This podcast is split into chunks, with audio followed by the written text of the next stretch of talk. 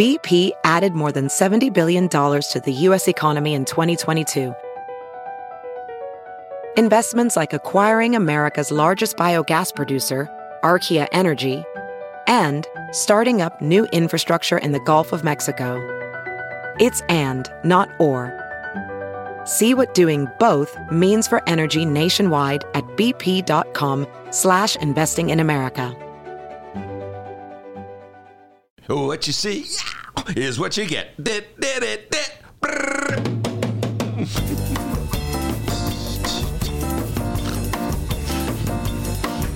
He likes playing air drums to the song.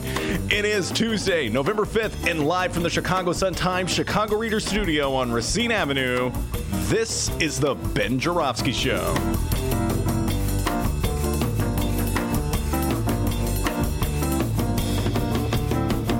Today on the program, our Chicago Reader colleague and Ben's new co-host on First Tuesday, Maya Dukmasova, returns. We welcome photographer Michelle Kanaar. Oh, maybe Ben can get a picture taken. And finally, President and CEO of Personal PAC, Terry Cosgrove. And now your host, the snapping man himself, Chicago Reader columnist Ben Joravsky. Hello, everybody. Ben Joravsky here. We're calling this What You See is What You Get Tuesday. Told you, D. And here's why. Good weekend. You have a good weekend, D?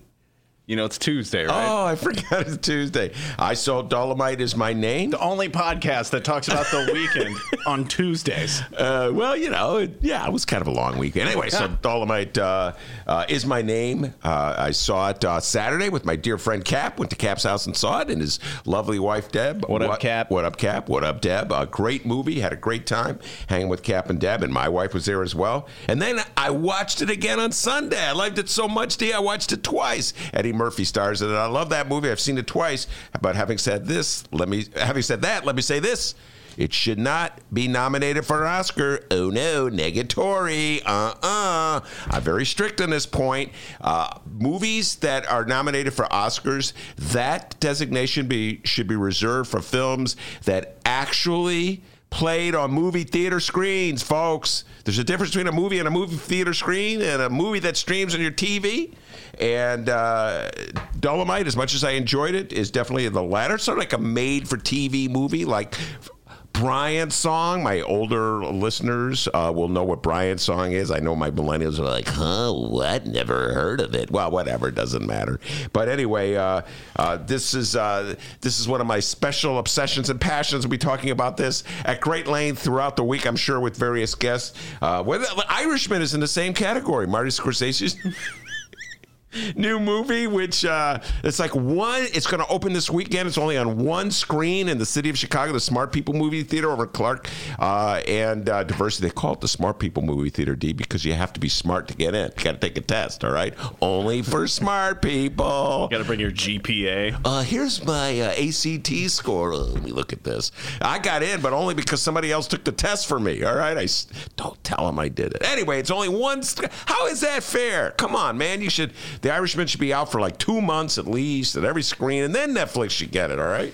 Anyway, don't get me started on this thing. Um, woke up today and saw in my beloved bright one this story really uh, tickled my fancy uh, in some ways it's a very serious story mitch dudek wrote about it new video shows principal allegedly lie about forcing a student out into the cold here we go. I'll read you the lead. Great job by Mitch Dudek, Chicago Sun-Times reporter. A newly released video shows a CPS principal offering an allegedly fabricated story in order to explain one, why one of his students spent more than 30 minutes outside the school in frigid weather. So the principal had said one thing originally, and then the video showed another thing, and it undercut the official version of the story. All right, I urge everybody to check it out. Very interesting story. It just goes to show you that you can't. It's like what the truth is cannot always always be determined by the official statement, and sometimes there's evidence that undercuts the official statement. The ironic part of this story, the twist, the dramatic twist, D, is this. Uh, according to the article, the lawyer uh, for the family of this child who's uh, released the video showing that the principal uh, didn't may, may not have told the truth as to what went down is a gentleman named Dan Herbert. And who is Dan Herbert, you ask, D? Well, I'll tell you. Great question. Dan Herbert is an attorney who represented Jason Van Dyke. And if you recall, Jason Van Dyke was the police officer uh, who was convicted of shooting Laquan McDonald. Now, in that case, the police official version, when after the shooting took place was that Laquan McDonald was charging uh, Jason Van Dyke with a knife, and Van Dyke had to shoot him to protect himself. When the video was finally released, uh, despite the attempts by Mayor Rahm to uh, keep it from being released. When a Cook, Cook, County Circuit Court judge ordered the mayor to release the video, we discovered, lo and behold, that the video did not show Laquan McDonald lunging at Jason Van Dyke, that in fact he wasn't moving at him at all. And so the video sort of contradicted the official story. Now, Dan Herbert, the attorney for J- Jason Van Dyke, was arguing in that case uh, th- what I call the Richard Pryor uh, argument, defense strategy. That's named for the great comedian Richard Pryor, who once said uh, when his wife caught him in bed with another woman, Who are you going to believe, me or your lying eyes? Uh, and now apparently uh, Dan Herbert, uh, his client's uh, story is uh, validated by a video, is arguing the dramatics and the uh, the dramatics theory of defense, and that is D. What you see is what you get. In other words, videos don't lie. Now, listen, I am not hating on Dan Herbert. He's a lawyer, a trial lawyer, and as we all know, a trial lawyer's first responsibility is to look out for the best interest of his or her client. So if he has to argue the Richard Pryor argument in one case and then completely argue a different one in a, the uh, dramatics argument in the next case, so be it. It's all about being a good lawyer. We got a great show today, everybody. Absolutely. Maya will be here. We'll be talking about tonight's show at the Hideout. We'll be talking about the end of the school strike. And, eh, you know, she may, she wrote a, a, a profile of Dan Herbert. Uh, for the reader. An excellent profile of Dan Herbert. Probably talk about that story as well. Uh, and then Michelle Kanaar will be here, photographer. She's got a show called uh, I, Asylum City. It's a, there was an article in the Reader. We'll be talking about Asylum City. Uh, Michelle Kanaar, among other things, uh, took my picture, D, and she promises to bring a camera in here and take pictures again, including Oh, pictures that's why you you. wore that fancy Bulls hat today. Well, I'm not wearing my red hat because the strike is over. We'll talk about that later as well. And then I'm really looking forward to this at 2:30 TC. Get your big boy pants on. Terry Cosgrove will be here, personal PAC, talking all the political issues of the day and uh, the fight uh, to preserve the rights for, of women uh, to choose uh, reproductive rights for women. So Terry Cosgrove will be here at 2:30. and when Terry Cosgrove is on, uh, take a shot for every time uh, Terry Cosgrove bosses Ben around. it's great. Uh, yeah, Terry Cosgrove, uh, Maya Dukmasova. The list goes on and on of people. But D- Dr. D. Uh, Ben, do this. Fix Uh, your hat. Yeah, see what I'm saying. Anyway, we have a great show today. But before we do any of that, the young man from Alton. Yes, the man they call the doctor with the news. How's it going, everybody? I'm Dennis. Before we unpack uh, the news happening in Chicago and or Illinois this afternoon, let's go to you, the YouTube live stream chat room here.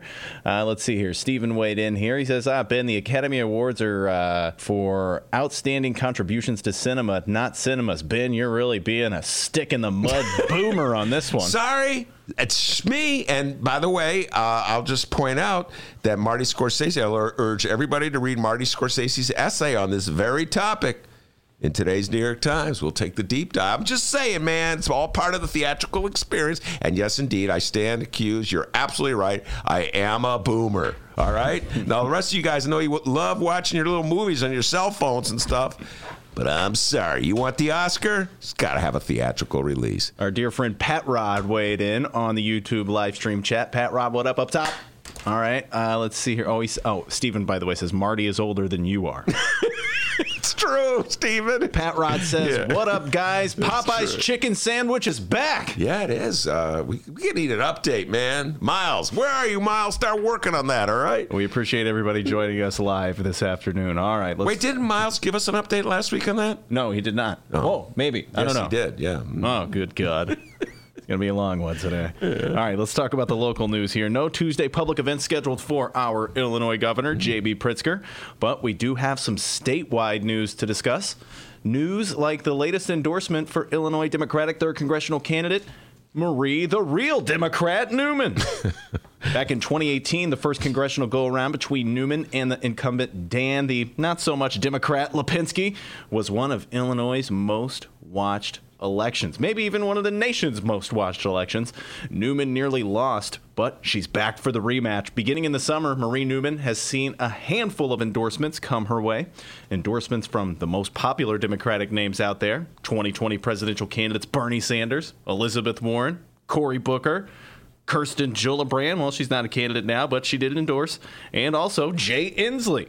Even Alexandria Ocasio Cortez endorsed Marie Newman.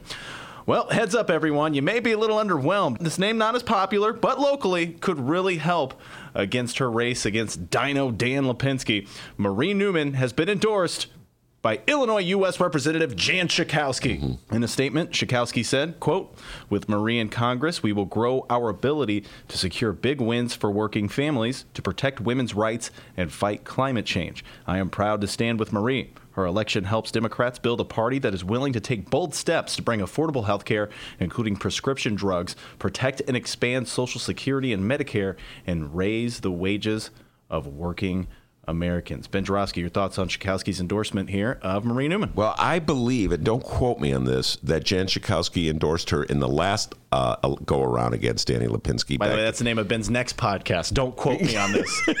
until you know, don't quote me until you've verified it for yourself. I think it's a good way to go through life. But I'm pretty sure she did. I'm also pretty sure that uh, Luis Gutierrez endorsed her back in 2018. Did he not, young Den- uh, Dennis? I believe so. And uh, so, yeah, Dan Lipinski, who is the incumbent, is on the far, far, far, far right side of the Democratic Party. So far right, I'm not even. I think he falls off the party.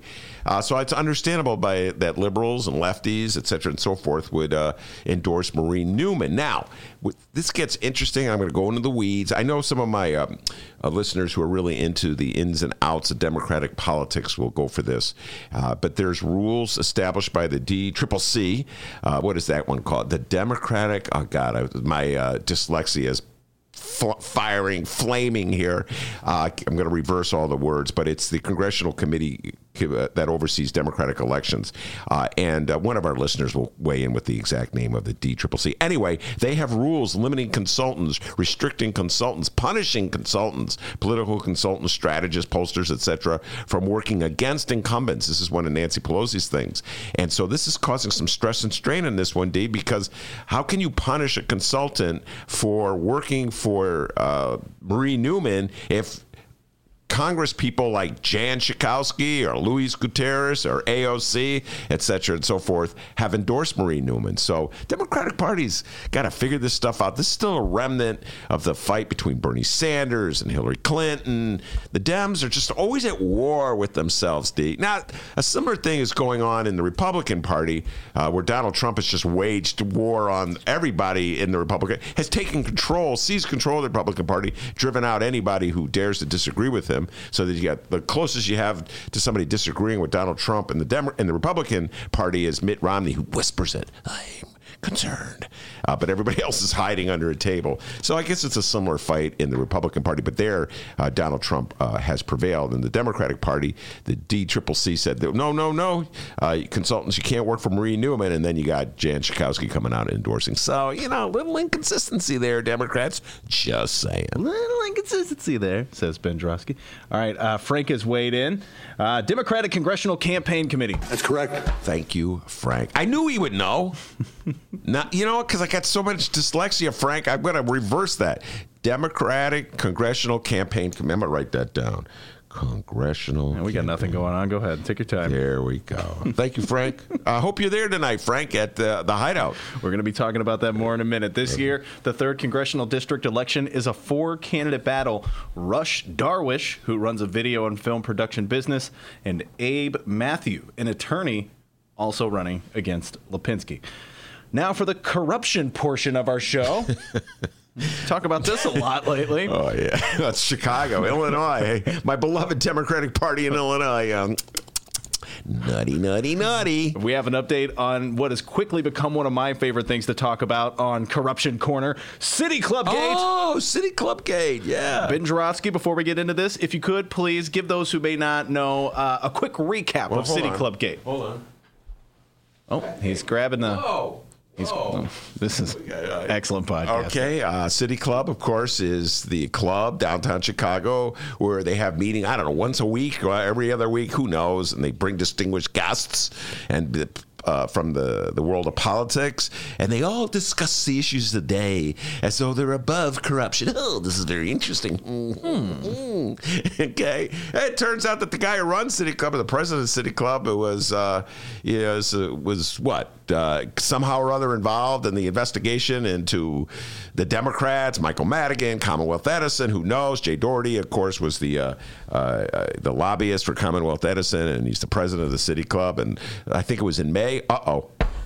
It was the feds coming knocking, taking all sorts of who knows what from the City Club. Anyway, I was a guest at the City Club. Here's my little City Club. Which camera is it, by the way? That one? Oh, okay. City Club card. And I got this beautiful, beautiful little, what is this thing, D? A placard? Certificate. Certificate. And read it. What does it say? It says, Ben Joravsky, please don't ever come to a City Club meeting again. We were so desperate we invited you in the first place. Good God, you're two way left for us. Anyway, that's. I think at the bottom it says, uh, I wish that bald guy never talked you into going. But I had it signed by Danny Mihalopoulos, the, the intrepid WBEZ uh, investigative reporter, came on our show.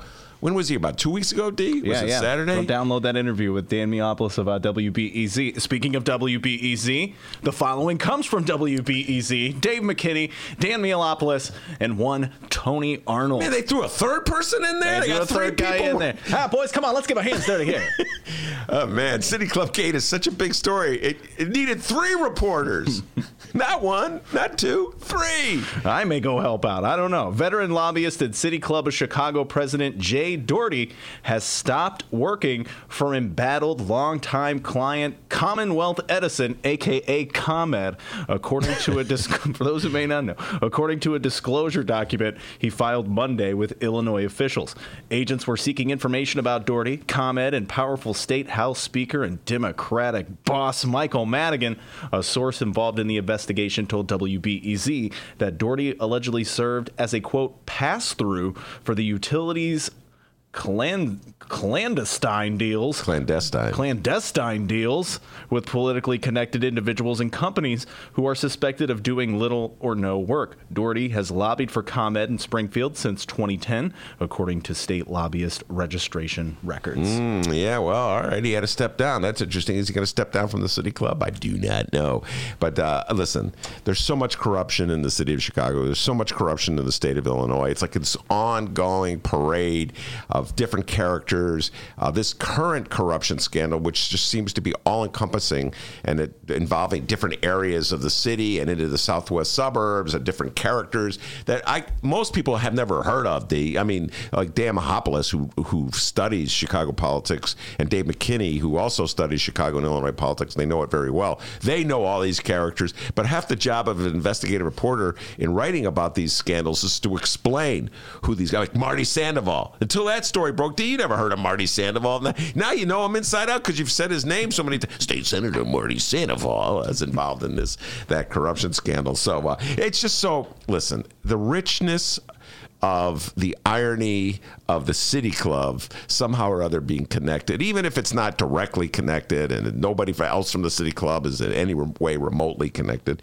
to an ongoing investigation, is so priceless. Because once again, folks, this is that pristine good government arena that folks come to to discuss, you know, the issues of the day as though it doesn't really affect them in any way other than it's just some in the abstract way that they're entertained by it or they're, you know, just fascinated by it. And uh, so anyway.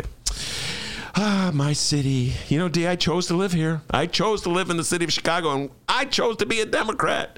And so many, so many members of the party that I have voted for year after year are so corrupt. So we're going to be keeping you posted on this City Club Gate mm-hmm. as more details become available. And hey, who knows? As details become available, uh, we may be throwing that uh, City Club certificate in the garbage. Never. Okay, I value this. and once again, for folks who don't know the real story, the City Club had asked me to come. I said, no, I really don't want to come. Yeah, I got to get ready for this show. Okay, and their meeting was before the show. And if you want to know who calls the shots of the Ben Joravsky show, a certain doctor from Alton said, son, you're going to now get over there and don't.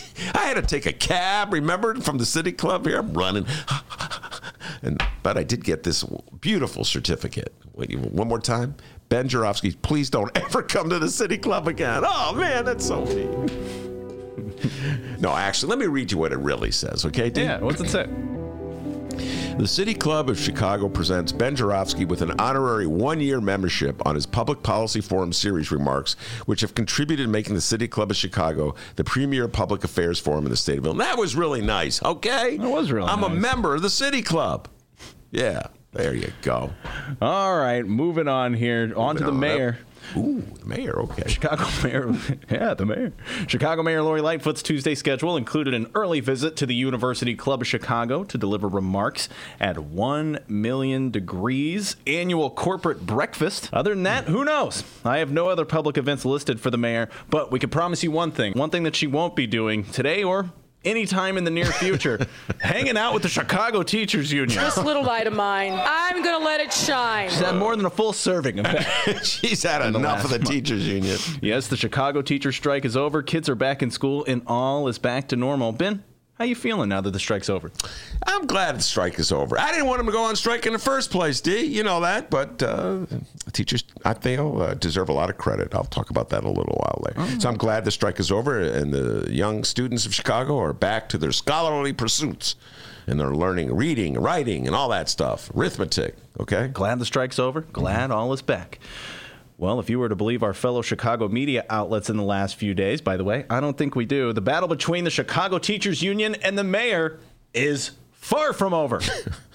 In an interview with the Chicago Tribune, after the teacher strike, the Tribune laid it out and asked Mayor Lightfoot if she believes that the CTU, Chicago Teachers Union, will oppose her in 2023. Lightfoot's response, quote, I'm assuming that they're coming for me in 2023. Okay, Lori, why'd you have to say that? Can we leave well enough alone? Yeah. you know, here's the deal. They the Chicago Teachers Union uh, endorsed Toni Preckwinkle uh, in the last election, and they they went hard for Toni Preckwinkle. And that was my big criticism of the Chicago Teachers Union. I felt they overplayed their hand. I've said it many times. Uh, Toni, Toni Preckwinkle was not nearly the progressive they made her out to be, and Lori Lightfoot was not nearly the villain they made her out to be. So they overplayed their hand. I believe that. I've said it many times. I just wrote it for the reader. It's, it's in this coming article in the reader. That said, Lori Lightfoot has a lot of thin has thin skin. She won the election. She mopped the floor with Toni Preckwinkle. What was it, 74, 75% of the vote, something like that. It was a landslide. And so I think that the person who's the uh, the landslide winner should be a little magnanimous and should reach out to all the, all the people in the city of Chicago, even those who didn't support her, and say, how can we work together? And I see no evidence that Lori Lightfoot did that in any systematic, thorough way with the Chicago Teachers Union. I get the sense that she cannot stand the people who run the Chicago Teachers Union, in particular Stacy Davis Gates, uh, and. Uh, uh, so as a result, what? There was no discussion. There was no uh, meetings. There was no sharing of ideas and how they might uh, come to a meeting of the minds on all the issues uh, in, a, in, a, teacher's contract. Instead, they went right to negotiation. The lawyers were at it. The negotiating committees were at it, and we ended up with a very bitter strike. Uh, now, the, what? We're already getting ready for the uh, the next election four years from now. It's absurd, D. Come on. So la- get together, people. Mayor Lori Lightfoot, once again uh, on the Chicago Tribune interview, said that uh, I'm assuming the Chicago Teachers Union are coming after me in 2023. And now comes the spin. We're getting in the spin zone, buddy. The following comes from Illinois Politico and Shia Kapos. The strike is over, but no one said the Chicago Teachers Union was done fighting. In fact, there's chatter. The CTU is already floating a possible candidate to run against Mayor Lightfoot. While CTU VP Stacy Davis Gates, SDG, who was outspoken during the strike, comes to mind as a possible challenger, insiders point to Cook County Commissioner and frequent guest here on the Ben Joravsky Show, Brandon Johnson, a first time Cook County Commissioner and middle school teacher who does legislative work with the Teachers Union. Former middle school teacher. I don't believe he's still teaching in any middle school. By the way, did, did Shia Kapos write and frequent Ben Joravsky Show contributor? No, no, that was me. I added that. uh, she added something that you An probably won't. editorial aside by young Dennis. She added something in here that you probably won't like, but we'll go. We'll get there. Uh, he has a six-figure uh, salary. That's what it says here. Johnson helped organize the 2012 CTU strike and led field campaigns in the 2015 mayoral runoff. Johnson is also a familiar name on radio. We'll just say. Oh yeah, yeah, yeah, yeah. Well, come on, I'm above that. D. Didn't I just say? Didn't I just say that Lori Lightfoot uh, should bury the hatchet with the teachers union? And Brandon Johnson. Can I say this? Can I? Can I say this? Yeah. Brandon Johnson uh, has a show on a certain radio station here in the city of Chicago. Uh, which I used to work at, had a show on that station until they called me in one day and said, Hey, son, beat it. Leave. Don't let the door hit you on your way out. But CD, I've, I've moved on from that, okay? I will now name the station. They'll show you this is a lesson for Lori Lightfoot. You can get along with people. Ben, you're growing. I've grown. I've grown. I've matured. I've moved on. All right. So here we go. The station is WC. WC. You are fired. No. WC you later. Uh, Maya has entered the building. Maya has entered the building. WCPT. Some of my Correct. dear friends work for WCPT. I would name them, except they probably all get fired if the bosses knew. No, come on. I love Antonio. Anyway, uh, You're taking big steps today. yeah, Ben. no, come on. So yeah, Brandon has that show on Sundays and W. It says here he's a familiar name on WCPT radio. I used to work there too, The doctor. How many years did you work there? like seven years. Where seventy years? Did you? 70, yes, I'm old. 70 years. I've been there. It just seemed like seventy. Huh? I'm 90. All right. So Johnson is also a familiar name on WCPT radio where he's What station is that again, D? Uh, D- W, they fired you. It's WCPT 820. We get it. W. See you later. Where he's used his Sunday talk show to criticize the mayor. We're talking about Brandon Johnson, by the way. Yeah. And one, we got Good luck sidetracked. criticizing the mayor on a weekday show. On the other hand, sorry. Okay, that was okay. really uncalled for. Yeah. that was uncalled for. All right. You took uh, Ben. about two steps back there. Uh, don't criticize the mayor, all right? In one episode of Brandon Johnson's show on WCPT 820 that fired Ben Joravsky, for example, suggested Lightfoot is suppressing, quote, freedom and the expansion of democracy for black and brown people by not backing a fully elected school board. Still, Johnson says he hasn't been approached to run. Uh, Politico asked Johnson, and he said, quote, there's no link between the CTU strike and my future as an elected official. Uh, conflation of the two is irresponsible and a disservice to our members and their sacrifice. He insists it's, quote, laughable to think CTU would push a mayoral candidate this early. Our members don't play politics, says Johnson. The commissioner says his focus is on passing Cook County's $6 billion budget and his, quote, just housing ordinance, a measure that would prohibit landlords from turning away potential renters based on criminal records. Yeah, I know some people out there love Stacy Davis Gates and are urging her to run. She'll be our guest tonight at the Hideout. I'm sure that conversation, uh, that discussion will come up. But uh, yeah, it is a little early. Uh, I mean, good God, the mayor's got three more years, right? And I think there's ample time for CTU uh, to and Lori Lightfoot to sort of figure out how to coexist in this city. They're both Democrats. I should point out that most of the leaders of the CTU are down. I don't know anybody who's not a, lead, a Democrat into CTU. Lori Lightfoot is a Democrat, and she, you might say, well, she's more of the centrist uh, variety of Democrat, uh, but her platform that she ran on was like st- straight out of the Chicago CTU playbook. So I think there's more than enough time for these two forces in the city of Chicago to kind of work things out. Uh, we'll see what Maya has to say in this subject. Uh, she's settling in, but uh, it's a little premature to start talking about Brandon Johnson's mayoral run. I agree with Brandon on that one. I think the media just, you know, really like talking about that strike. They just can't let go. Maybe they right? can't let go. It's easier. It's more fun talking about the strike and the and the political personalities uh, than it is taking a deep dive into like how many nurses do we have in the public schools, et cetera, and so forth. So yeah, I'm into the personality stuff too. D. I got to admit, uh, you know, it's good when high powered personalities have public fights. It's titillating, as they say. Tonight, Stacy Davis Gates, Vice President of the Chicago Teachers Union, will be the guest at First Tuesday this evening, Maya's first First Tuesday show. Tons of questions that you guys can ask Stacy Davis Gates. In fact, some would say billions. Yes, that's billion with a B. Be a right. long show if we ask a billion questions. All right, everybody. Uh, I I can't wait. I can't wait. I really hope everybody shows up tonight. Uh, it's going to be a good time. All right, everybody, don't go anywhere because coming up after this short little break, Maya's going to be talking more with Ben all about the first Tuesday show and so much more. It's the Ben Joravsky Show live from the Chicago Sun Times. Read the Chicago Reader to get up to speed on what's what in Chicago. Culture, food arts and entertainment, weekly concert listings, weekly event listings, the environment, travel. I can continue, but you get the point. And for all of you Chicago political junkies, raw weekly columns on real city politics from Maya Dukmasova and our very own Ben Joravsky, The Chicago Reader, free to the public in newsstands throughout the city and online at chicagoreader.com. Read it now and be a more informed Chicagoan. Did you know that 40% of the people in Illinois opt to be cremated? Well, it's true. And Chicagoland Cremation Options honors their wishes by providing cremation services directly to the general public.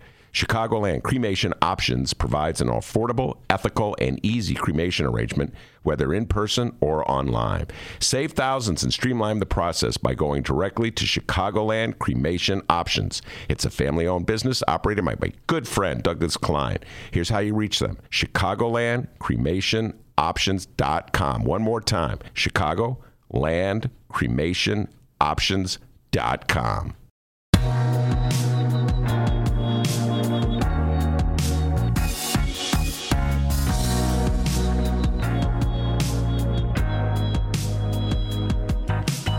Commercial break over. Welcome back to the Ben Joravsky Show, live from the Chicago Sun Times. Maya's fired up for tonight's uh, first Tuesday show, her first ever t- first Tuesday show as a uh, co-host. As a co-host, because mm-hmm. you've been a guest and you've been in attendance. In attendance. Yeah. Uh, so, do you have anything in mind in particular that you're going to do tonight? Are you going to sing a song or something?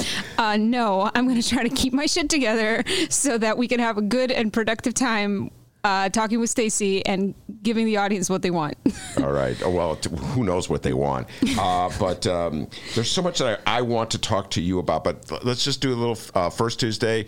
I don't know uh, if, if, folks out there, uh, most I know a lot of our listeners have been to First Tuesday, but it's at the Hideout. It's a bar on the north side of Chicago, right in the heart of Lincoln Yards, right across the street from Fleet Field, with soccer field where the the teachers I had a huge protest in the last uh, Friday, I think it was. 1354 West Wabansia, 630. Stacy Davis Gates, Vice President of the Chicago Teachers Union, will be our guest.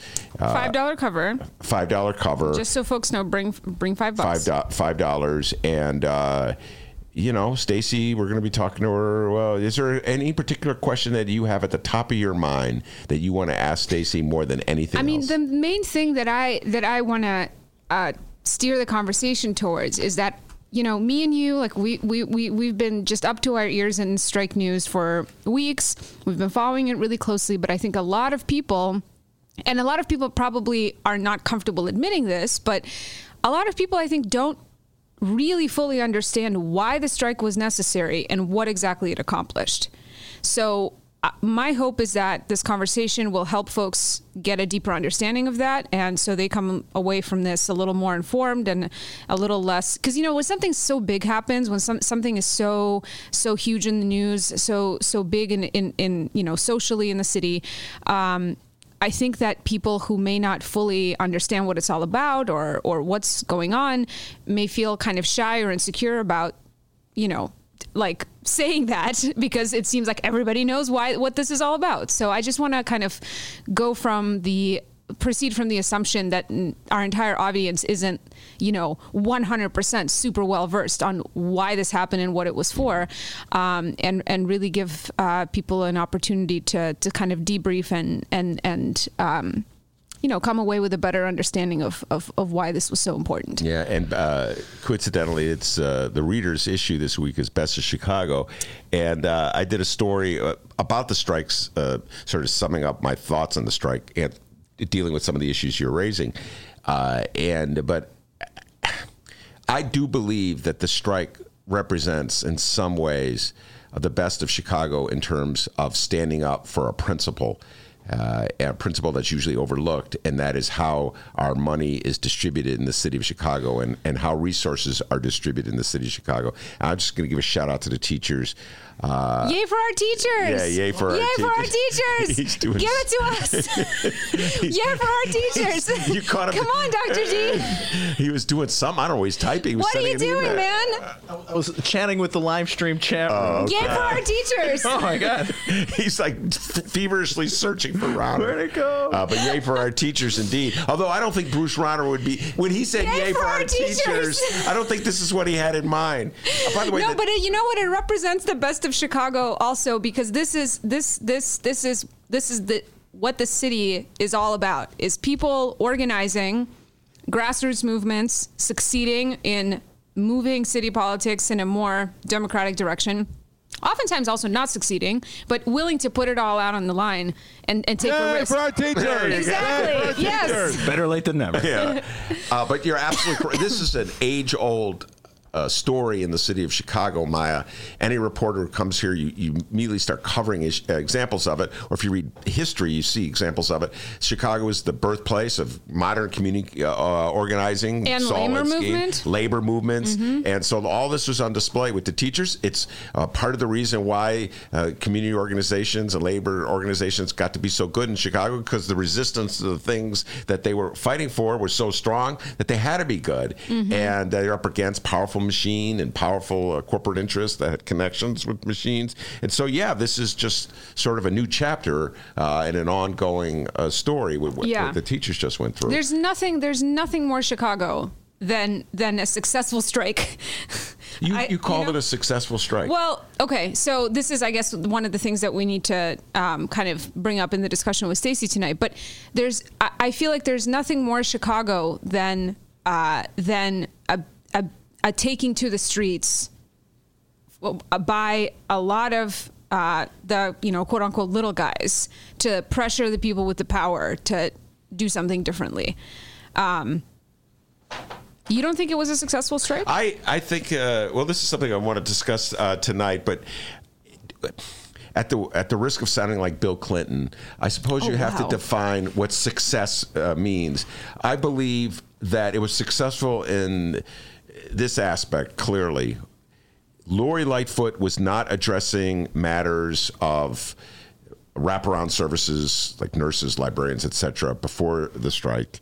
Uh, she was not addressing class size before the strike. You go read Sarah Karp's. Uh, Sarah Karp from WBEZ did a good job of Yeah. of uh, keeping track of what the union was asking for and what uh, the mayor was offering down throughout the. Uh, the negotiations, and if you take a look at the issue of uh, of uh, class size and wraparound services, there was nothing on the table from Lori until they went on strike, and all of a sudden, lo and behold, guess what? They're negotiating on it. I give Lori Lightfoot credit for that. By the way, I do give her credit that there's forces in Chicago, like the Chicago Tribune's editorial board, who are mad at her for having made those concessions to the union. Uh, I feel she did the right thing. I feel that she should have brought him up months before in private conversations yeah, with the I mean, again, like, I wish I could. I I wish I could be in a room with like even five people, five people who actually care about what the Chicago Tribune editorial board says about anything.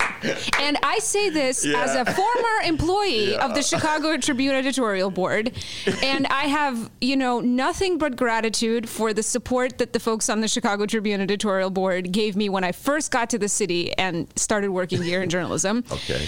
But I I, I know that it matters in you know at city hall what those folks say but as in like regular people who have to live and work in this city i have never ever met anyone who was who would say hmm i wonder what the chicago tribune editorial board has to say about this or the sun times editorial board for that matter Well, you know me- like let- okay, and part of the, re- I mean, now we're on another subject, a, t- a tangent within a tangent, but the struggle that all journalists have in this day and age is remaining relevant. Maybe we're the only ones reading the chicago tribune I, editorial I know. I read them on a regular basis because I want to know what the other side is saying, and I read Johnny Kass on a regular basis to Are see they what just? the Well, they, oh, I hope you're only doing it in print. Please don't click on that. no. You're because then you're just you're just paying Johnny Kass. Uh, well, first of all, um, I am. I pay Johnny Kass and the Chicago Tribune editorial board's salaries. I contribute it because I subscribe To the I- paper. to the newspaper, Okay. and here it is. And I tell everybody, home subscription. well, that's fine because your subscription dollars are also paying for the investigative reporting and Yes, for David indeed. Jackson's work and for Mary Schmich's salary and all of that stuff. Like, all I'm saying is. And Michael you- Hawthorne, don't forget him. Your outrage, yeah, and your outrage at Johnny Kass w- is is only dollars every time you click on it online. So Valid point. You know, if you don't if you don't like him and you don't think he should be having a platform, don't click on his stuff online. I, I uh, actually I read the Tribune as a newspaper, so I'm not contributing. Fantastic. Uh, and uh, very, f- I read the well, whatever. Who no, but you I- were saying what? Who cares? Who like who? To whom does it matter? Yeah. What the Tribune in the city of Chicago? People who live and bel- work in the city of Chicago. Yes, and so I do believe that the uh, Chicago Tribune speaks for a certain segment of Chicagoans, uh, the well-to-do corporate class of Chicago, the Bruce Rauner Chicagoans, who may have homes in uh, other cities. No, and speaks for is very different than speaks to. Do those people need the Chicago Tribune to help them formulate their opinion? No, but they need the Chicago Tribune's voice to broadcast their opinion and try to influence uh, Lori Lightfoot. And let's But who th- is it supposed to try to influence Lori Lightfoot? And so, Yeah. and so. That's not public day- opinion. Every day of yeah, I agree with you, and that's part of the disconnect between the Tribune and the larger population of the city of Chicago. I completely agree with you. Every day of the strike, the Chicago Tribune wrote an editorial blasting the Chicago Teachers Union, blasting the teachers of Chicago. It's supposedly speaking up for the children of the Chicago public schools, and they would do this thing like victims of the strike, totally overlooking the fact that the teachers were trying to champion more spending on the classrooms, on the kids. Right. Throwing that out, other looking at the other way of that. And I've heard uh, variations of the Tribune's argument from Northside. I dealt I deal with this in this week's column. Northside residents who are would be embarrassed to be lumped in with the Tribune's like Trumpian side, MAGA hat wearing side, but have that kind you know the type my they got that kind of attitude about No, they. I know the type. I know exactly the type. The type is that they still feel like supporting Lori Lightfoot is some kind of uh, uh, a reflection of their identity, and so they're very they're very defensive around any kind of criticism of Lori Lightfoot because they feel they take it personally. They don't relate to her as just like a political candidate they chose, and now she owes them something they they see it as that like oh criticism of Lori Lightfoot is like a lef- reflecting badly on me as a person. yeah It's a very it's a very it's like you know yes I know I know those North Side liberals. I know the North Side liberals. I've lived along them my whole life, and there's also a disdain that many North Side liberals have uh, toward unions, toward people who are striking. Uh, and I'm, I've said this on the show from a, a personal level, and you were there supporting me. God bless Maya. She wasn't even a member of the Chicago Reader at the time, but the Reader, we were negotiating with our old bosses like two owners ago. What are you talking about? I wasn't a member of the Chicago. No, Reader. wait, let me finish the story, and you'll not realize at the time, I, you, I don't believe you were a staffer at the Reader, or maybe you were so new as a staffer. St- No, you. I don't think you were a staffer. We did a little action in the middle of our negotiations outside the. Oh, with Scabby the. Rat? Yeah, with Scabby the yeah, Rat. Yeah, no, I was on contract still yeah, at the you time. were yeah. still you. So you were not a, a full time employee of the. Uh, No, of the I was just. I was working there full time, but not getting any benefits. And, and yes, okay. there you go. Welcome, like- welcome to the 21st century. Yeah. Uh, and she showed up, a lot of guts. Maya, that was my. Oh, man, this girl's got some guts because she was a contract. Yes, it is correct. She showed up. Uh, with our, my good friend Robin, God bless her, who was uh, uh, not in the union either to uh, to She was support us. Yeah, and I really appreciated that in a, in a deep way. But it was so difficult to be on that street with those signs, people walking by you. You felt I felt so exposed and uh, vulnerable. Uh, but we did it as a group. We were, you know, pushing for our, our cause, and uh, so. There are people in the city of Chicago, not just Northsiders, but it's really concentrated on North Side, who have a dis- disdainful attitude for anybody on the street with a, a picket sign. You know what I'm saying? That's that vulnerable and that's exposed. And so what? I'm just saying. I mean, who gives a shit about what those people's attitude is? The point is that, th- unfortunately, we have uh, we have a situation in which we had a mayoral election with almost record low turnout, and a lot of the people who have that kind of attitude got a you know a disproportionate. They're the ones that showed up to the polls. So here's the mayor we have, but I mean, whatever. Like my point is that I don't back to my question of who cares about the what the editorial boards thinks. I, I, I almost sometimes I feel like like is it just like you know are are you just battling you know scarecrows and windmills? Like who who who is who is the uh, who is who is the opponent there? I mean because like I don't think your listeners are particularly convinced by the arguments of the editorial board. Do you? I do, the people who listen to me on a regular basis, uh, no, they would hear them, but that doesn't mean we ignore them. For instance, I don't think my listeners are particularly convinced by Donald Trump's arguments and attitude. Donald Trump, uh, on a regular basis, I get this. This thought just popped in my head. I used to make fun of it. I get those Tea Party uh, email updates, and I get I, five or six of them. I a, an hour. I mean, as I'm sitting here right now, I got my phone off. When I turn the phone back on, there's going to be just volumes of it, and so it's it's a struggle. Like, do you just ignore it because the people within your bubble in your world don't pay attention to it, or do you confront it? Do you confront the the the arguments that the other side makes? I feel compelled to confront the arguments that the other side makes. They're, putting it out there. The, the the Tribune had a role in electing Donald Trump. What was that role? They would not support Hillary Clinton. They couldn't bring themselves to Hillary to support Hillary Clinton, and they were too chicken to support Donald Trump. Mm. So they supported Gary Johnson. Yeah, but And who- I know what a Do you guys remember that? Yeah. Uh, yeah. No, but uh, uh, listen, but the, the Tribune is the news. Like, Hillary Clinton had no problem winning Illinois. No, but the Tribune had. I'm just saying they could have had an impact in Michigan.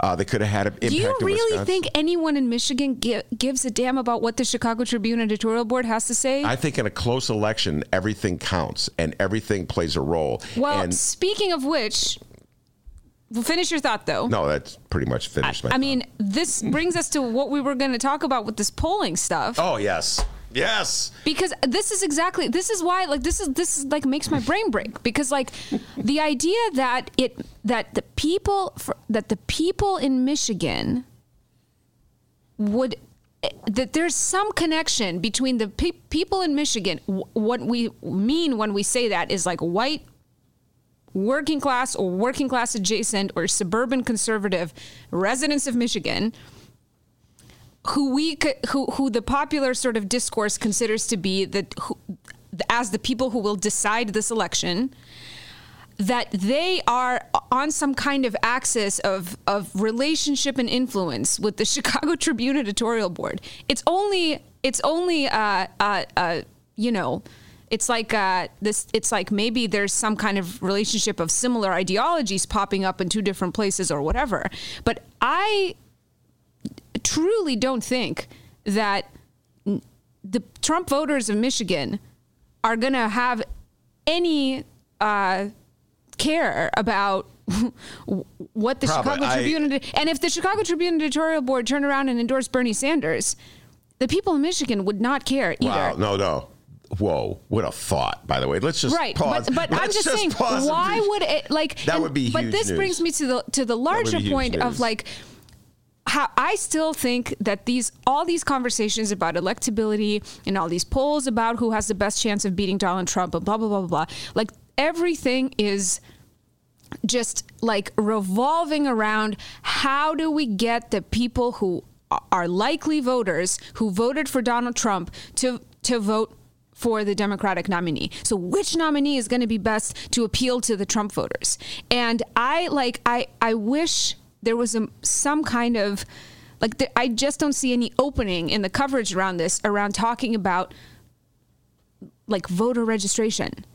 And today's episode of the Daily, the New York Times uh, podcast, the Daily, which I every time they broach this issue, I just I want to scream. Uh, but today they, they they it was all about their own how the New York New York Times' own polling happens, and they basically explain the methodology and how they do this over the phone because it's still the most accurate way to create a representative sample of an electorate in each state. And they focus their polling right now on only the six states that were like the swing states basically. And uh, they make like hundreds of thousands of phone calls to get 5000 respondents that they need to actually create the, Who does this? The, the the polling service that they employ? they employ it's like through a college. I forgot what the name of the college is, but they but it's like college students and other kind of part-time people that are hired to, to, to or maybe it's full-time jobs, I don't know, but it's but it's people who are hired to like do be on the phone calling. And as a former employee of uh, a college's fundraising call center, uh, I I completely understand how difficult it is to be doing that job and get, especially now when people are mostly on their cell phones and they can see a number they don't recognize and they don't pick up, etc. I mean, some of these people make like 200 phone calls in an hour or two hours, and they maybe get like five responses. Like people will actually stay on the phone with them and talk, and so then because the sample they get of people who will talk to them is still uh, not fully representatives they have to do all these kind of statistical adjustments uh, to make it so that like they're they account more that way more heavily the responses of people of like less educated people. Um, and i they didn't explain fully why this is but my understanding is i guess maybe because like the uh, the the the maybe they get more voter information or phone numbers from people who skew more uh, as you know being college educated or whatever. But the point is that th- this whole the whole the whole thing is revolving around what are the voters in this what are the likely voters in the swing states thinking? And uh, so all of this all of this like polling and all the ways that they ask these questions like it all still revolves around the same kind of like set of givens that the thing that's going to matter is where the Trump voter, how the Trump voters from 2016 are, going to vote now. And there was just one moment in this conversation on this episode of the Daily where the where the where the host's interlocutor, who was like I don't know the the main poll analyst for the New York Times or whatever, mentioned something about how like well, you know, there's uh, there's a uh, uh, a year left, so who knows what kind of voter registration efforts you know will materialize in the next year. They could they could like you know whatever. And I feel like that is the conversation that should be happening. What is happening with voter registration in Michigan and Wisconsin and uh, like all these places that are in Florida, whatever. Like what like they said at one point that the that when they call and poll people who say that they support Bernie Sanders, that they have more respondents say that they're not sure if they're going to vote. So the people who are supporting Bernie Sanders are more likely to say Yeah. they're they don't usually vote or they're not sure if they're going to vote. So Yeah, I, I know. finish it. I know just where you're going. I was thinking the same thing. Go ahead, finish your thought. like the, the the name of the game should be how do we get these people out to vote? And and this is uh, a pet peeve of mine. There's uh, Nate Cohn, who is the uh, pollster writer for the New York Times. He may be. Oh, that's the guy. That's the guy. Yeah, Nate, yeah, Nate yeah. Cohn. Yeah. Uh, my joke is it used to be Nate Silver, and then he left to form his own uh, website, po- polling Poll apparatus. and so they replaced it with Nate Cohn. Apparently, you have to be named Nate to get this job at the New Uh, York Nate Times. Nate is such a like data pollster Job, oh, name for that job. Yeah. So I'm convinced that Nate Cohn has figured out that the f- best way to get hits, which is you were alluding to earlier, is the whole game, uh, is to put a poll out there that freaks the hell out of New York Times readers by saying Donald Trump is going to win re-election. Mm-hmm. Okay, so today's New York Times has such a story. Uh, Trump is remaining competitive, if not popular, by Nate Cohn. Here's an article. yeah, this is the the podcast was based on that. Yep. Yeah, see, that's different, a generational thing. Mm. Uh, Maya listened to the podcast. I read the article on a newspaper. No, Uh, it's because I can only afford to subscribe to the Sunday Times, Ben, instead of the daily instead of the well, daily delivery. Uh, eh, but uh, all right. So anyway, so Nate Cohn, uh, it, the article is when you get when you start taking the deep dive into his statistics, he makes that distinction that you just alluded to. Bernie is beating Donald Trump in the first poll of of voters of registered voters. Then they get to likely voters, which is a category that Nate Cohn has apparently invented for the purposes of his story, based on the fact that they can't guarantee, as you were saying, that Sanders voters will vote because Sanders voters what they're not going to vote. But it's not, you know, it's not Nate Cohn's job to make Sanders voters vote. This is the thing that the Democratic Party needs to be focusing on right now. Is like rather than figuring out what kind of amalgam of of of Joe Biden, Bernie Sanders, Cory Booker molecules they can assemble Yeah. as like the perfectly electable candidate, they need to they need to change the electorate.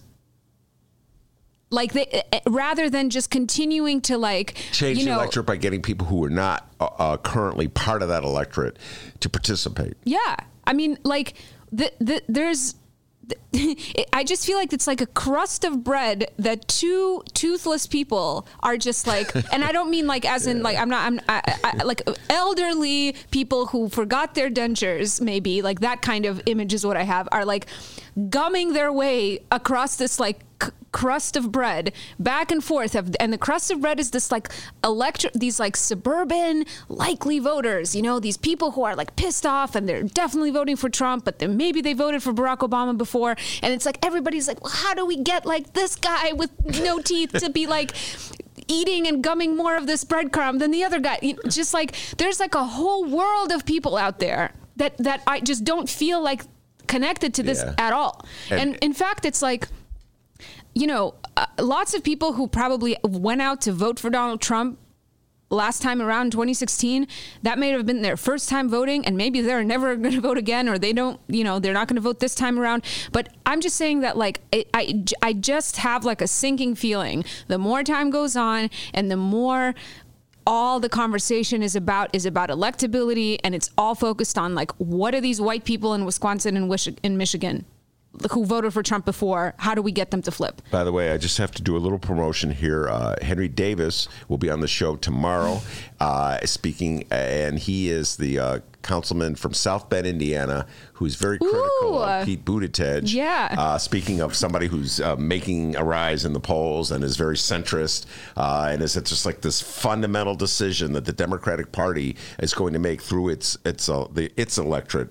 Uh, which direction do they want to head as they uh, prepare to confront Donald Trump. So, uh, uh, just all this talk, I had to do a little promotion. Henry Davis will be here. Uh, and Maya, before I let you go, Michelle Kanaar is on deck. We're going to bring her on real soon. Talk about a reader story, Asylum City. Yeah. Which I have right here. And I see Michelle's looking at it. She's also a, a great photographer and promised to take a picture of us. Uh, but uh, before I do that, I this I don't know if you saw this. I sent you the article, but I'm not sure you had the opportunity to read it. Today's Sun Times. This is just a Maya story, folks. And let me just uh, explain a little bit. Uh, was about a year ago that Maya did a um, an in-depth profile of an attorney in Chicago named Dan Herbert, who represented Jason Van Dyke. And a lot of other cops accused of misconduct. Yeah, and he- I don't believe he's working for the Fraternal Order of Police Not anymore. anymore. Not, Not anymore. anymore. Uh, but his latest client uh, is he's representing the family of a child who um, was falsely accused, allegedly, of misconduct. And uh, re- The, regard- the child was yeah, well, the choose. Well, yeah. uh, the, here we go. A newly released video shows a CPS principal offering an allegedly fabricated story in order to explain why one of her students spent more than 30 minutes outside the school in frigid weather, according to the boy's family. This is by Mitch Dudek in today's Sun Times. New video shows principal allegedly lied about forcing a student out into cold. The delightful irony of this is that the attorney for the the kid who has uh, brought forth the video showing that the principal may have quote unquote allegedly lied. I always put the word allegedly in there. Uh, is none other than your good friend Dan Herbert. And uh, Dan Herbert, essentially, the argument he's making with this video uh, is that you believe, belie- seeing is believing.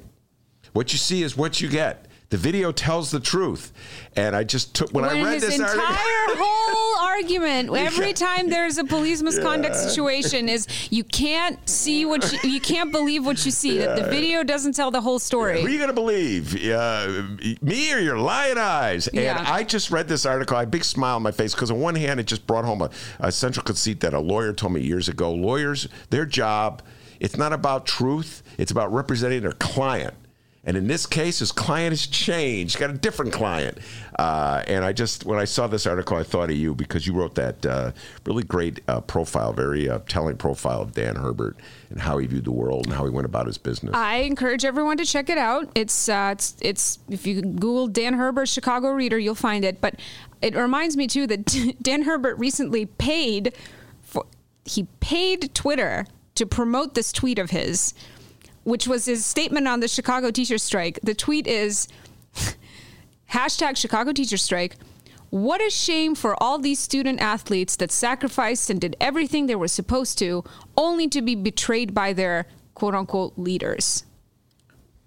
Wow. Well, I don't know what He leaders- paid. He paid. He paid to promote Yeah. this tweet. I'm not sure. I we should bring him on. We should bring him on sometime. when should. uh, Dan, I'd love to have Dan, Dan- Herbert Dan on. is a good talker, Yeah, and know? I would be curious when he says leaders, who is he alluding to? Is he alluding to the political leadership, Or the teachers? or the teachers? I mean, he's not clear. It's leaders not. is it's, ambiguous. It's not clear. Leaders is ambiguous. Yeah.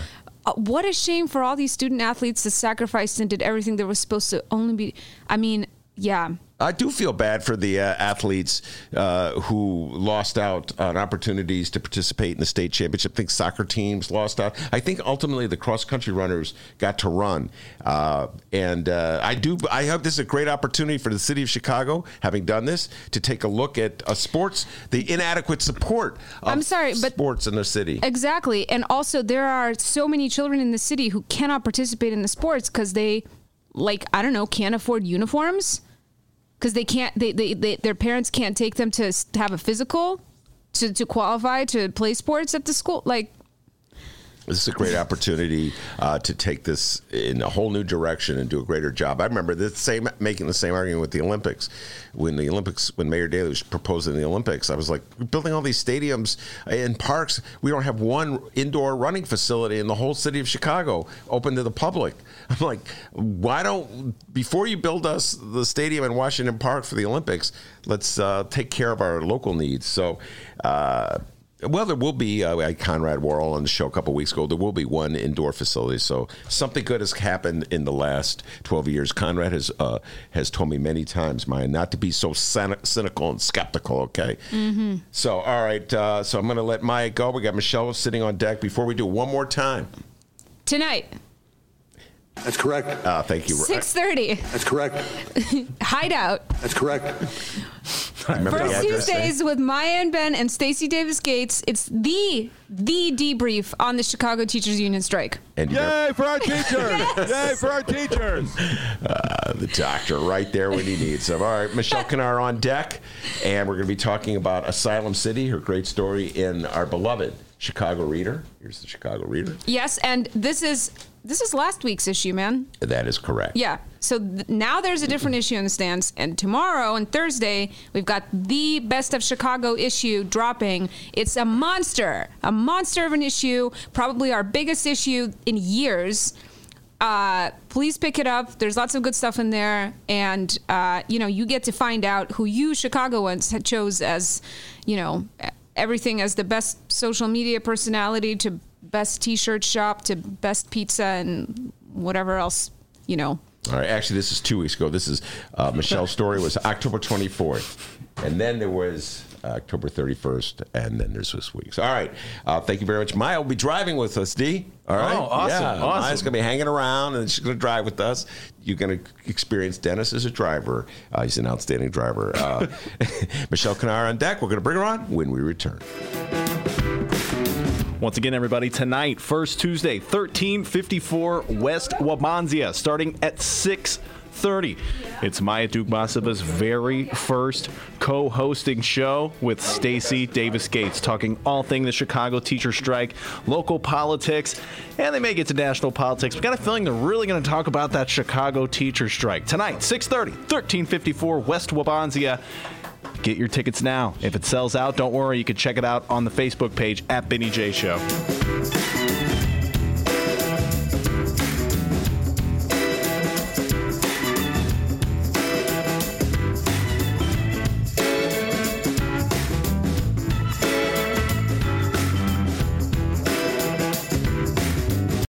Everybody, what you're about to hear are the piano stylings of Jeff Manuel.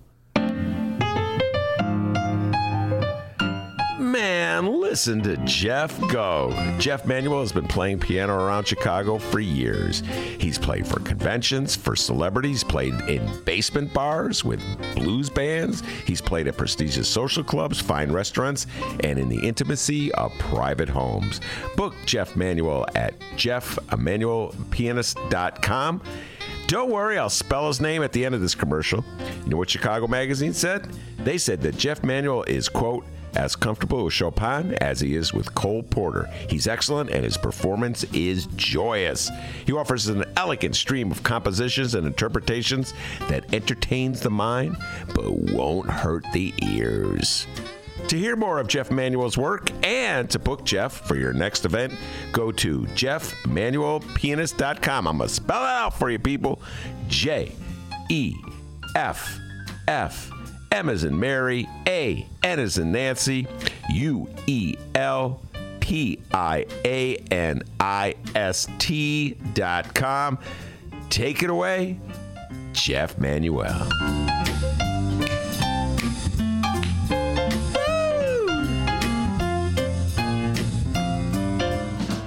social workers, psychologists, counselors. Um,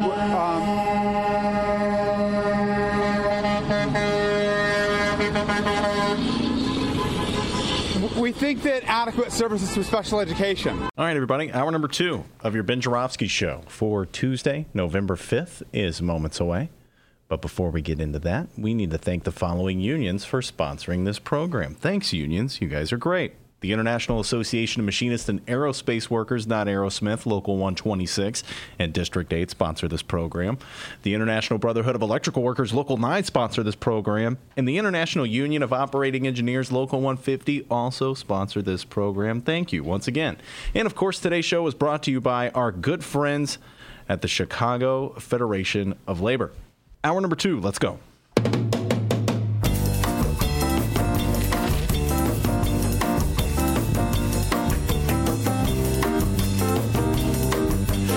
Is Tuesday, November 5th, and live from the Chicago Sun-Times Chicago Reader Studio, this is the Ben Joravsky Show.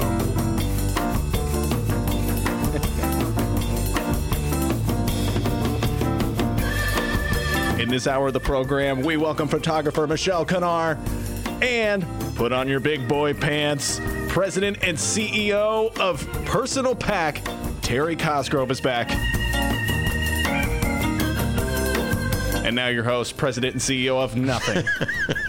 Chicago Reader columnist Ben Joravsky. Michelle Kanaar in the studio. Michelle Kanaar in the studio, one of my favorite people in the whole universe. She's in the studio. Really super talented. I cannot say this enough. Photographer. We were so fortunate to work on a story a couple years ago. That's when I met her, and uh, we're going to be talking about uh, her latest uh, endeavor, Asylum City. As I was saying with Maya, it's in the Reader. The Reader issue of can't even read the date, October 24th. I'm a little behind, but Michelle's been making. The, I heard Michelle and WBEZ. D. No way. Yeah, Not man. alone, not alone. Not alone. I was like, that's my girl right there. That'll be a, that was a more professional interview. I'm Oh sure, my God! It with was like, uh, so Michelle, tell me. no, it wasn't like that at all. It was a great interview. You got an update, D? Uh, yeah, I do actually. Uh, first off, tonight is the night, everybody. First Tuesday, 1354 West Wabansia. We're going to plug this as much as we can, all right? Stacy Davis Gates, Vice SDG. President, uh, SDG, we call her here. We've called her Governor Gates before. We, you know, she's awesome. She's going to be at the Hideout tonight, 1354 West Wabansia, 6:30 p.m. Get your tickets. If it's sold out, don't worry. We'll be posting the first Tuesday show on our Facebook page at Benny J Show. Check it out. Okay, the following comes from the Chicago Sun Times and the one and only Fran the Woe Man Spielman. Chicagoans suffering from mental health issues and their community advocates demanded today that, oh, yeah, today, that Mayor Lori Lightfoot honor her campaign promise to reopen six mental health centers famously closed by former Mayor Rahm Emanuel. Hmm. Lightfoot promised to reopen the six city centers, but her 2020 budget keeps them closed. A seventh center privatized under Emanuel would remain so. Instead, the mayor has earmarked $9.3 million to increase capacity at the five remaining city clinics and support, quote, 20 trauma informed centers of care in, quote, areas of greatest need impacted by violence and poverty. Yeah, this was a big story back in uh, 2011. Oh my goodness, bring back memories just thinking about it. Um, uh, Mayor Rahm, uh, in that first budget, uh, closed these six clinics. I saved like a fraction of the of the budget. You know, the deficit the city was facing. Uh, it was a, a purely. uh, I thought it was a cruel move. These clinics in high crime areas. Uh, folks need more mental health care, not less. And uh, folks in the general in the society today, everybody's freaking losing their mind. Need more mental health care and not less. And particularly in high crime areas. And I just thought it was one of the most the cruelest acts uh, that Rahm uh, did in that first budget. He refused to meet with the activists who were protesting it. There were sit downs, uh, sit ins in his uh, city hall office. He dodged and ducked and just have wanted to avoid having any consequence for it. And to its ultimate disgrace, the Chicago City Council, the aldermen, voted 50 to nothing for that first budget, including the closing of the clinics. And then ver- shortly thereafter, I wrote this for the reader, uh, Rahm was uh, signing on uh, to a bill uh, that would have cut taxes on the Chicago Mercantile Exchange, some of the wealthiest wheelers dealers in the city of Chicago. So the, the symbolic contrast between closing mental health clinics in high crime areas uh, and giving a tax break to some of the wealthiest people in Chicago was just too much for me to avoid. And so it was a it was a symbolically a wretched moment for the city of Chicago. And Lori Lightfoot promised uh, as a, on the campaign to uh, to open up some of those clinics. So uh, come on, Lori Lightfoot. A couple of those clinics could be open. There's money for that. Anyway, all right, very good, D. I thought you might have more, but you do not have more. Oh, well, I do know that Rahm rode his bike, right? I just biked around Lake Michigan, nearly a thousand miles. Okay, I think I always want to know how many miles it was. Uh, Michelle Kanaar is my guest. Uh, she is a photographer in the city of Chicago. Uh, first time you ever been to this studio, Michelle? Yeah, it's looking pretty good. You like it? I like it. Yeah, it's I like a little, it. little little room they got us here down down the hall from the bathroom. Uh, and uh, so, just to remind everybody, I love this story. Michelle and I met. Uh, was it t- 2016? I want to say, right? It feels like 10 years ago. It was a, not that long ago. As a child. Uh, she was so young. And we did the story together. Of, we had so much fun doing this story of Sue Sadlowski Garza. Yeah. She had just been elected alderwoman of the 10th ward. How did you get that gig Yeah. for the reader? You were the so I was a writer for the reader, writing the story, and you were the photographer. So I don't even remember anymore. How was it your idea to do the Sue story in the first place? I mean, I wish, but no, I was just lucky enough to get assigned to it. And then you and I spent like 10 hours riding around on the south side. Yeah. We, we rode all over the southeast side. It's a, a really cool neighborhood on the far southeast side of the city of Chicago. It's a part of the city that borders uh, Indiana, so it's as far southeast as you go. We hung out with Sue Garza, and then we just went on our own. We took You remember that oar slip? Like Yes. that was the part that I really like really stuck with me. That was so beautiful, but That- sad. Wait, that was the um, on the old the site of the old steel mills. Yeah, yeah. That had long since been torn down and demolished, and it was just like this huge expanse of vacant land. Yeah. And in the middle of what was it? The ore slip? Yeah, it was like this giant slab of concrete or something like that. Yeah, yeah, where the boats would pull in, I guess, and and dump it there, and they had maybe like tracks or something. It looked like I don't know how they did Railroad it. tracks, Railroad yeah. tracks to yeah. And uh, of course, the steel mill's gone, so there's no boats pulling in, and it's just this remnant. Uh, But they had that building too. Do you remember? And they had like this is our plan for the future, and it looked like that Disney ride, and Yes, there was like did. nobody there. Yes, I do remember all that. Took pictures of it, Yeah. uh, and she took a picture of me. Uh, that, so if you're on the southeast side of the city of Chicago, uh, you have the same view of the loop. Well, not the same view. You have the the southern view of the loop. So on the north side, you got the you, you stand on the lake, you see the Hancock Building, etc. On the south side, same thing, right? But because it's the south side, it's not a high priced area. It's just so bizarre. You took that picture of me with the waving and the, Yeah. Michelle's been putting up with me for a long time. We were like in these weeds that Yeah. were like, you know, waist high. I'm like, Michelle, Michelle, take this picture of me. Come on, Michelle, Michelle. Take this. Okay, Ben. Uh, anyway, uh, so that was a lot of fun. All right, let's talk about Asylum City.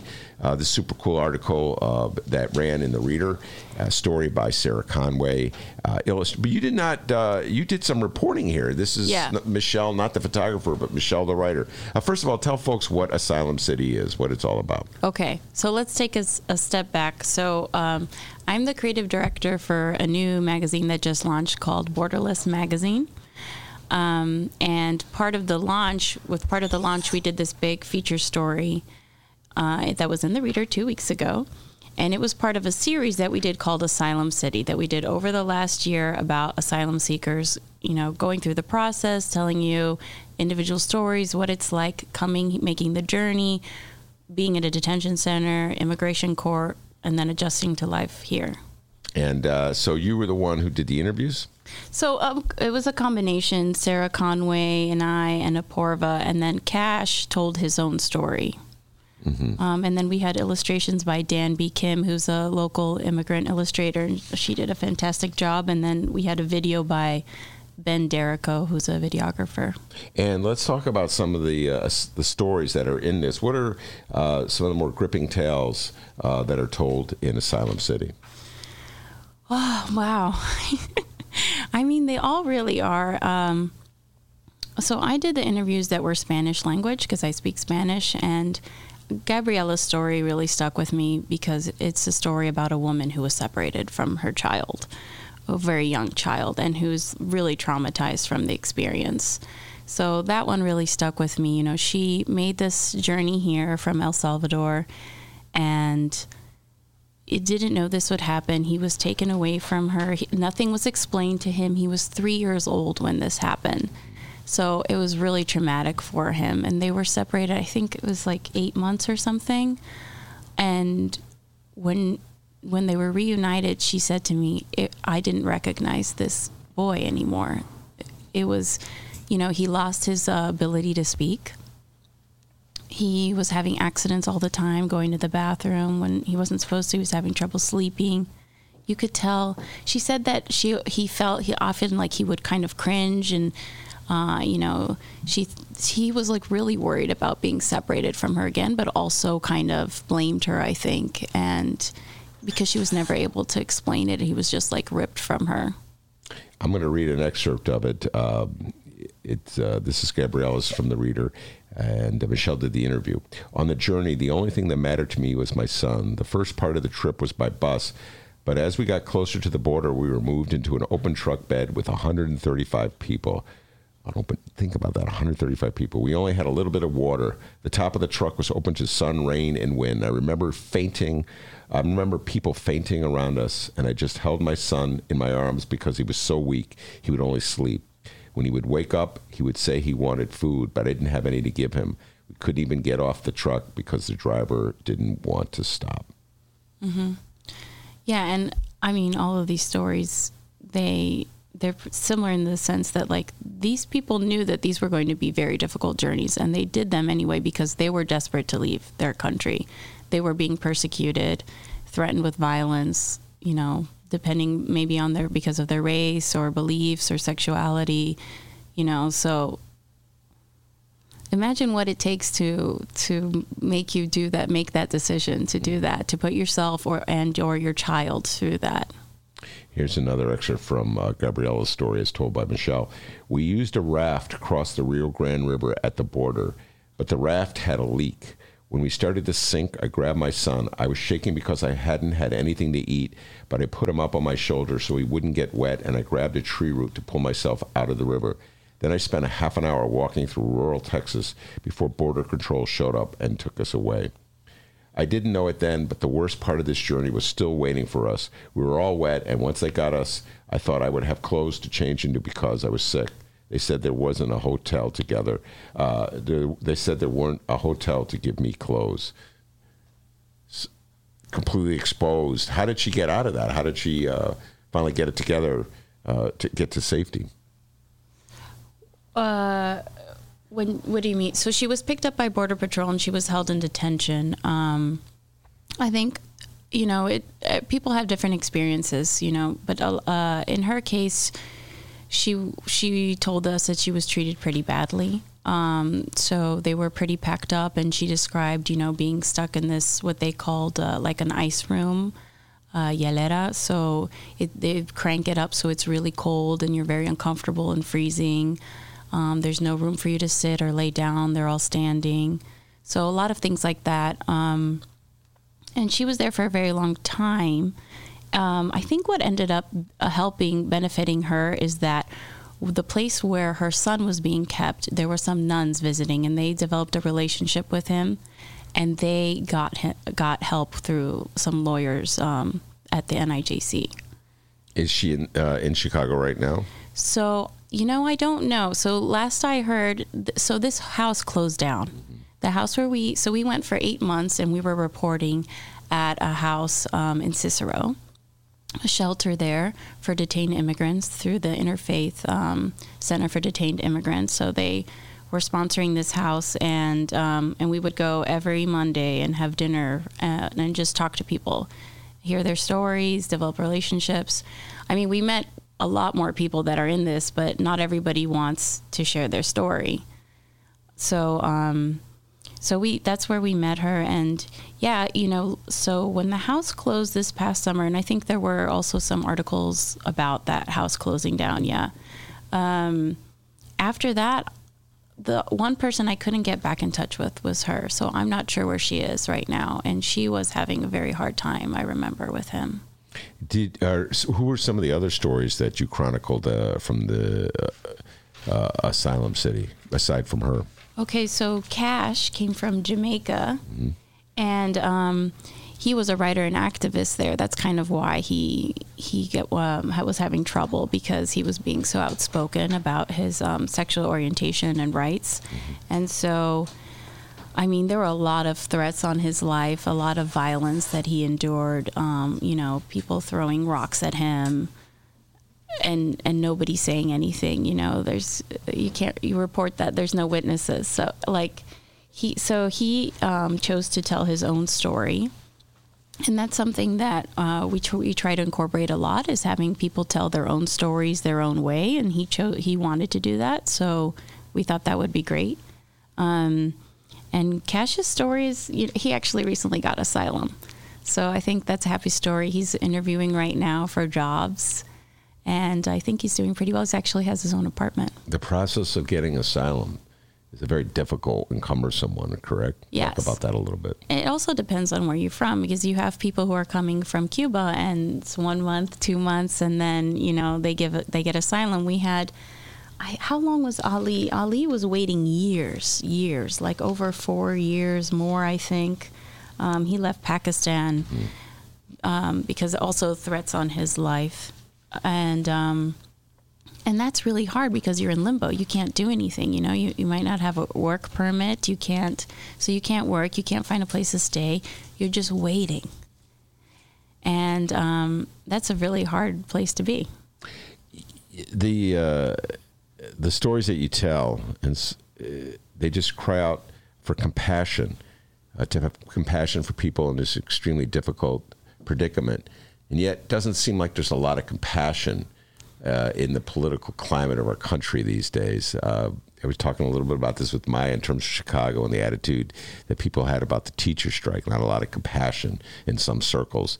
Uh, definitely this is the case the prevailing attitude of the republican party right now to run the trump administration not a lot of compassion uh, for for folks who are facing this uh, the predicament of the people that you interview how are you dealing with that in terms of your stories and the message that you want to get out do you think that there is a chance that you can change people's minds and, and get them to open up their hearts a little bit Sure. I mean, that's why I'm doing it.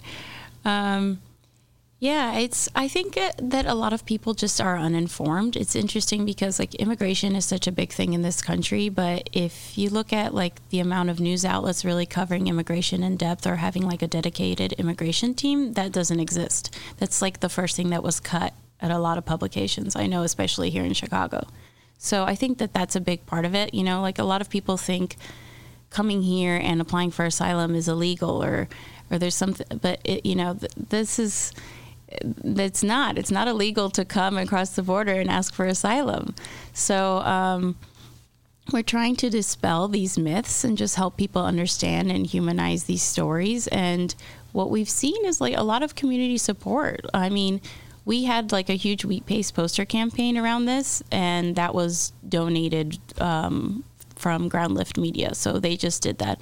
We just had somebody did um, uh, an artist, uh, I think her, now I can't remember her name, Aram, I think. She just made a huge banner for us, um, pro bono. We did a, uh, just got a website done pro bono. I mean, people are coming from all over to help us. So I don't think, I do think that there's compassion and investment in these kind in this kinds of issues and stories, and we're seeing that, which is really great. And of course, there's always going to be people, you know, who disagree and and I don't know really what they're di- disagreeing with. I think, or, or you know, haters gonna hate, but like, you just gotta tell them what, um, you know, this is what these people are going through, uh, and you know, this is a huge displacement crisis. People are su- are fleeing persecution, and we have a responsibility. No, Michelle, my memory is that you're from Florida. Do I have that right? Is my Yeah. memory?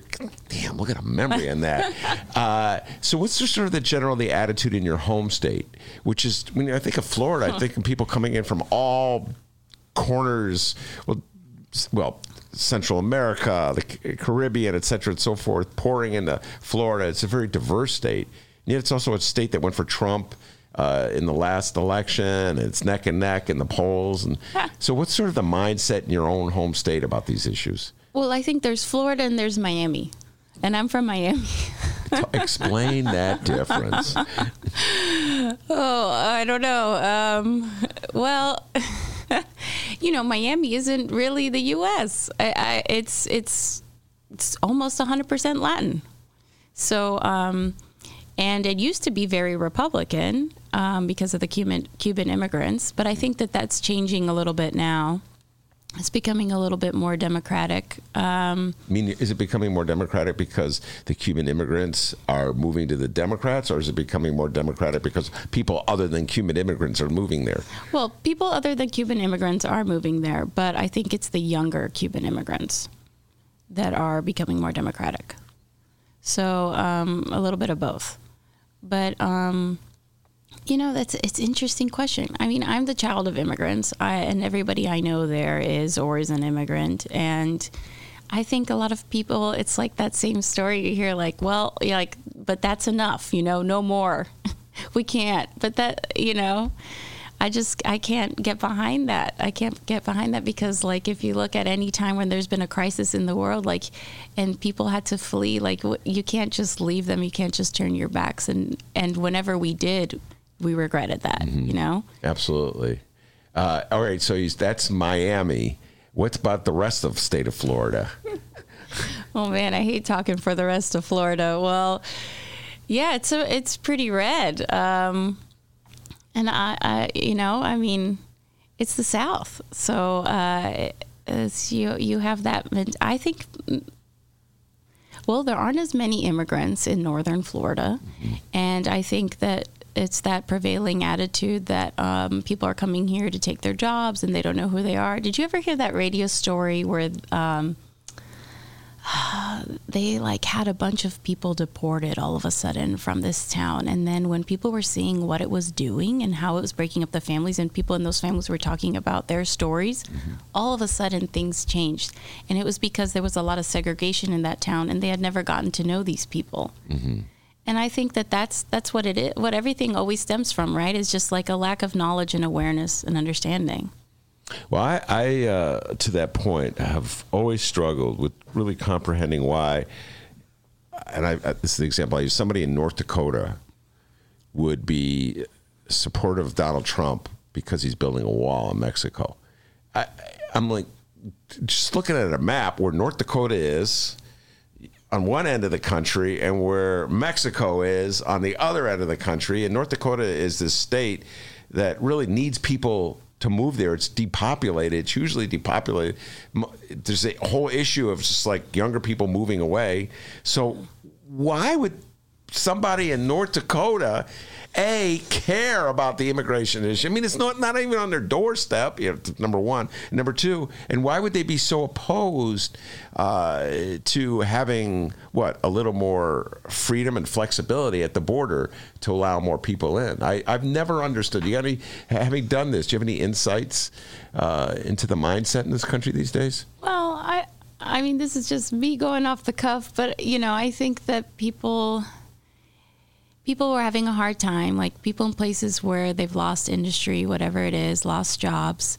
Um, they look for, and this administration, I think, has a, done a good job of that, of giving an, something else to turn that to. Why is this happening? Who did this to me? Right? A reason, somewhere to direct, like where this, yeah. And so, and I think that that's what immigration has become for a lot of people. And so, you know, that's, yeah. A lot of times there's no there's no fact or reasoning behind that. There isn't, but it's an easy thing to say like I, you know, I lost my job whether if it's like a a factory that closed down or a business you know whatever it is and or they you know and and this is the reason why. Sorry, Terry. oh. Uh, I don't know. Yeah, so Dennis is laughing over there in the corner. guess Terry Uh, Cosgrove's yeah. cracking me up in the corner. yeah, uh, Terry Cosgrove's in the corner. I agree with actually what you said. Uh, so, in other words, it's just an easy target to blame on, and Yeah, uh, easy target, right? easy target to blame, even if it's that target's not even literally in your state. It's nowhere near your state. Yeah. Uh, and it seems to be a driving force. All right. Anyway, the name of the story in the in the reader is Asylum City. Uh, if folks want to see more of your work and uh, read more of the testimony, where could they go?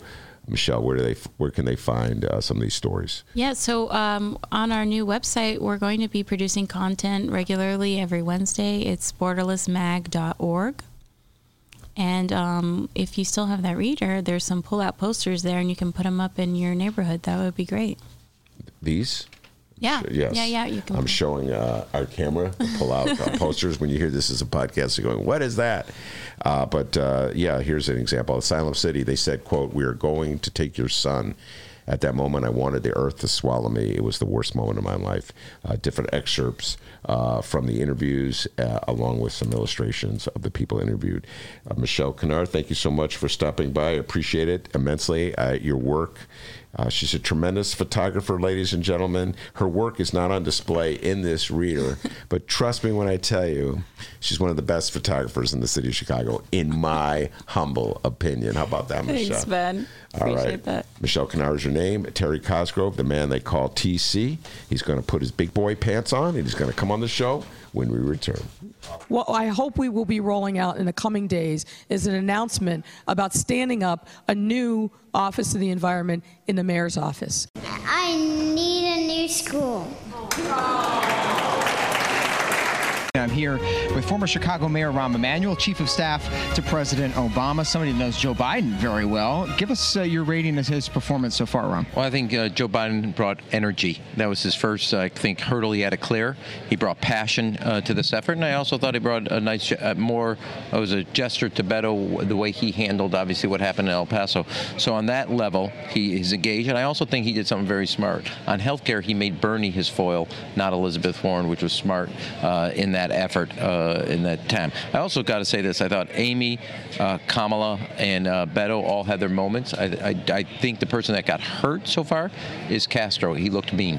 He looked petty. Some people were saying on Twitter, but we Oh, didn't see. see. There's still but- about yes we had to like strike for 10 days yes it was very it was a it was very much a sacrifice um, for our members our members sacrificed six days of pay to put enforceable class size limits into our collective bargaining agreement to make sure that there's a nurse and a social worker in every school every single day.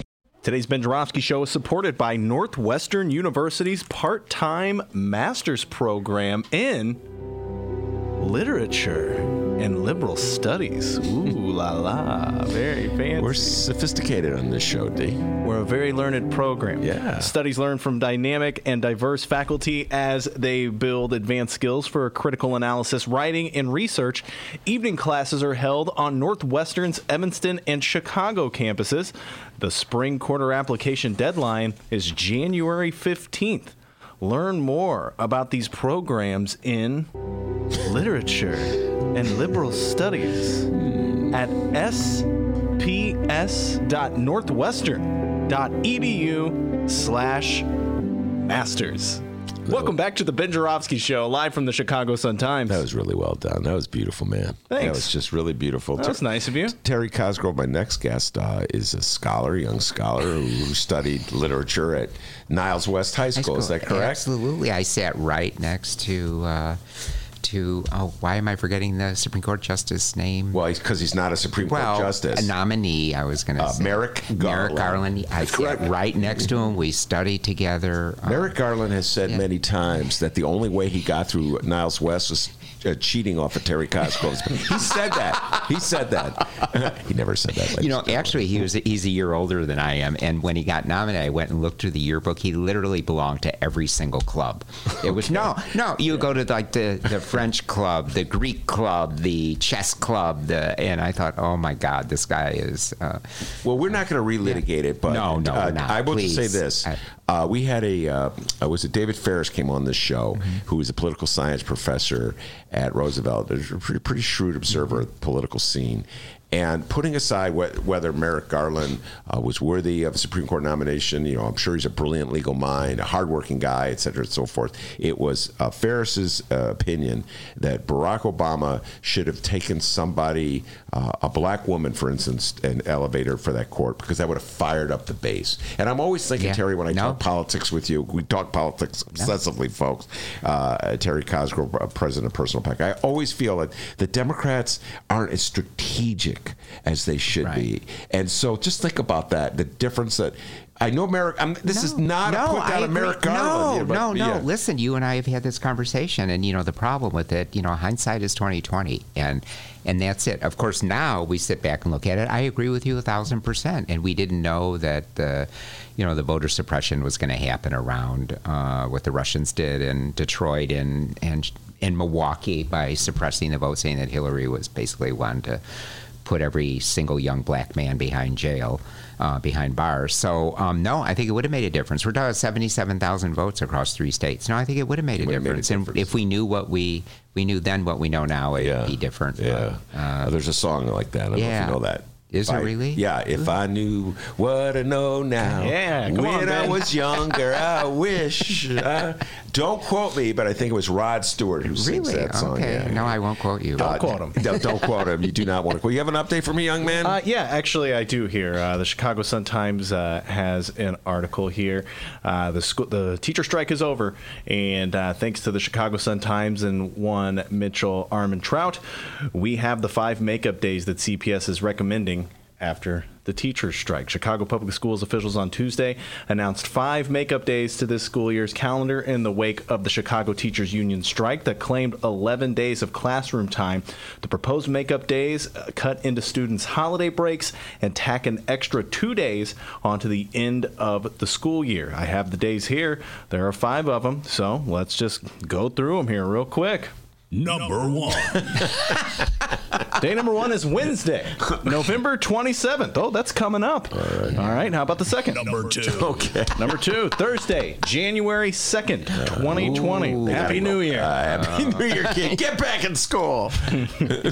Number three. Our third one will be Friday, January 3rd. Happy New Year once again. Going back to school. Long week. yeah, wrong. That's a tough week. How about our fourth day? Number four. Wednesday, June 17th Ooh, of God. 2020.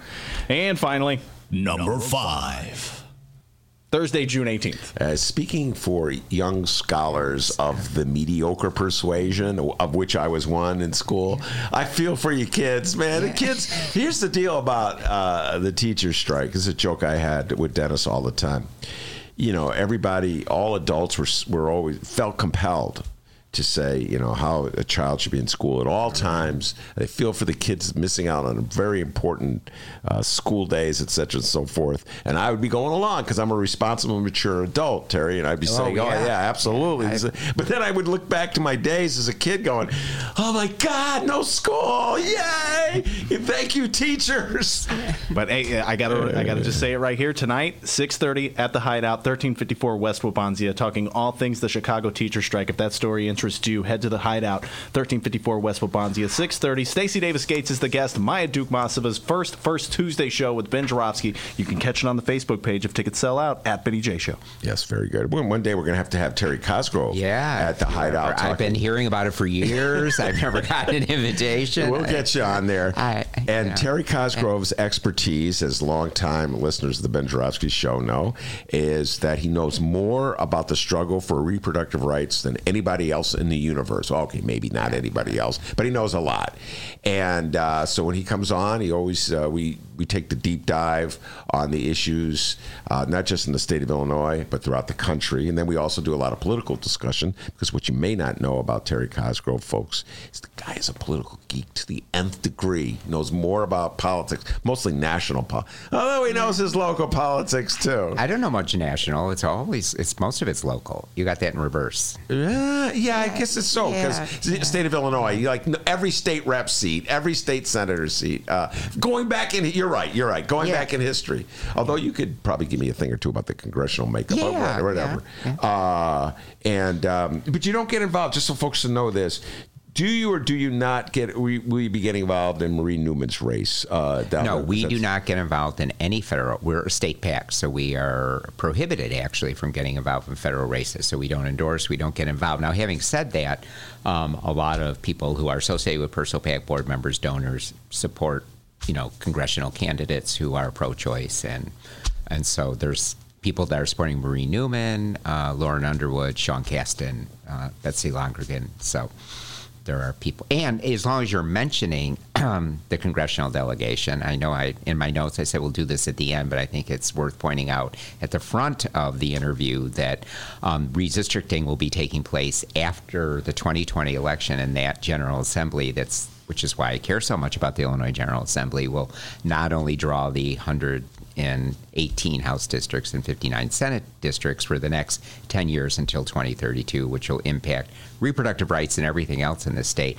They will also draw Illinois' congressional districts based on the new census data, which we are likely to lose. The estimates are one to two congressional seats. So that map will look um, extraordinarily different. And in my mind, I want that to be a progressive pro choice congressional map as well as a pro- very pro choice um, state assembly map Well, at this the is, end of it. This is a conversation we've had many times. It gets in the issue of fair mapping. This is was not on my list of things to talk about, but as long as you mention it, it's very important to keep hammering home this point. I say this. Uh, I think you agree with me, but we'll throw it out there and see if you do.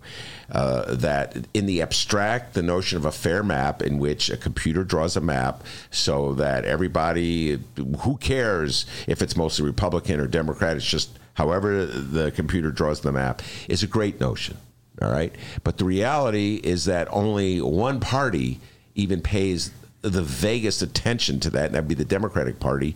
And any Democrat, in my humble opinion, Terry, feel free to vigorously disagree with me if you will. Any Democrat who jumps apart the fair map crusade is a sucker because the Republicans are playing hard ball politics in Wisconsin and Michigan and North Carolina, drawing up states that are desi- drawing up districts that are designed to maximize the Republican vote and minimize the Democratic vote. And then when it comes to Illinois, they turn right around and go, "Oh, yeah, we Mike Madigan has too much power in the state of Illinois. We need a fair map. Come on, T, put on your big boy pants."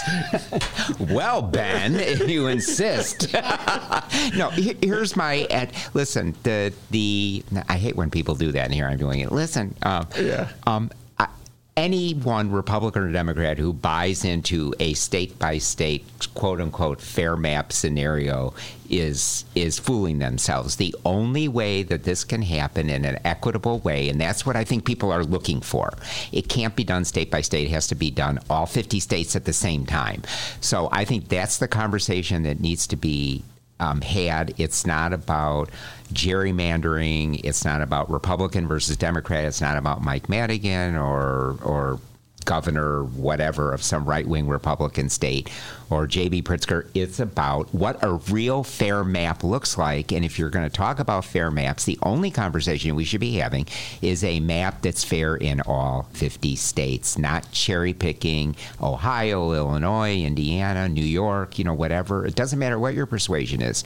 So I wish the people who are promoting fair maps would talk about it as a national issue. The Congress needs to do it, the Supreme Court, or whatever the, the legal method is for getting it done in all 50 states. And on top of it, it has to respect the Voting Rights Act. And that's the second piece of this is that um, your favorite Governor Bruce Rauner introduced introduced that was slick, Terry. Inter- introduced a fair uh, map yeah. um, bill in the General Assembly that totally disregarded the the voting rights um, provisions and the map that the Democrats, and again, I'm not playing partisan politics here, I'm just saying that the map that the Democrats drew in 2012 passed um, legal muster, and none of the um, none of the groups that normally get involved in in uh, voting rights issues sued under that map because it was a fair map when it came. So that's my take on it. I think it's really simple. I think anything else other than talking about it as a 50 state solution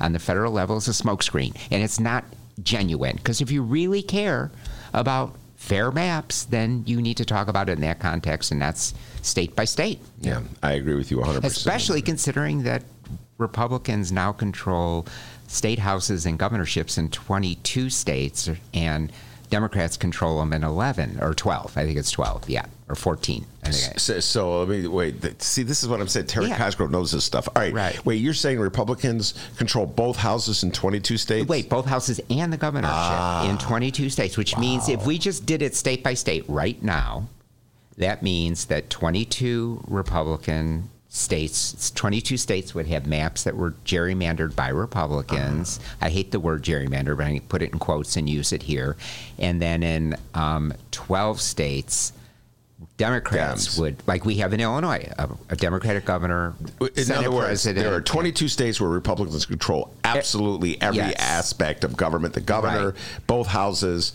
uh, and there's only 12 states where the Democrats control it. Why do you hate the word ger- gerrymander? Because I think it's, uh, I, I think because it, it, gets applied in Illinois, and I, I just don't. I, if you're going to talk about it, talk about it a, in the federal sense. It's my same objection to doing it state by state. So, so do the math. Uh, 34, so 16 states are split, and then the others are divided Democrat or mm-hmm. Republican. Well, this uh, it's so hypocritical with the Republicans. Scott yeah. Walker, the former governor of Wisconsin, is uh, behind a lawsuit in Michigan that blows up.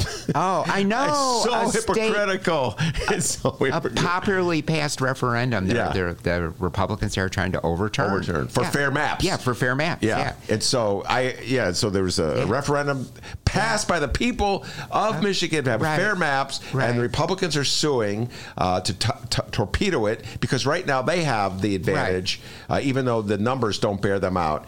And so that's why I say, uh, Terry, anybody, And you never read about that in the Chicago Sun Times by the good government groups. You, you know that that you you only read about you know um, hammering Illinois. Yeah. So Yes, what I'm saying. Every all the good government groups in Illinois uh, pretend as though Illinois is the only state in the union. Yeah, you know? yeah. Well, there's you know, it's only corruption in Illinois. Right, uh, right. What about Michigan? Yeah. You know. And I mean, I it's important for people to understand this is just not about 50 state assemblies. This is about who's going to control the, the 435 seats in the United States Congress for the next 10 years. This is really serious. So, Illinois loses, you know, loses one or two seats. Um, I don't want that to be Sean Casten or Lauren Underwood or or uh, Betsy Londrigan or um, or anyone else. Yeah. You know, No, it's I want it to hardball be- political. It is. Yeah. It is. And the only way to solve it is to do it on the federal level. So I don't want to beat the dead horse anymore. All right, let's get down to why this is so important, and particularly the issues of reproductive Mm-hmm. rights.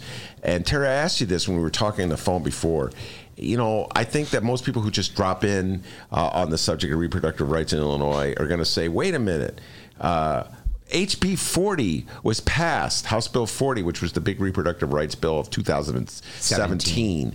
So, why is this even an issue in the state of Illinois? Uh, take us through a li- little bit, uh, uh, Terry, the background here so people understand. Yeah, absolutely. Well, I let me start with the um, with on the higher thing. But the Supreme Court's about to overturn Roe v. Wade, or it, which is, makes no difference of overturning it, or they're just going to allow every single state restriction to be constitutional. So whether they explicitly overturn Roe v. Wade or they don't doesn't really matter because they're going to say Georgia, you're fine, Texas, you're fine. So let me walk you through some of the state statutes or, or the ideas, state statutes and ideas.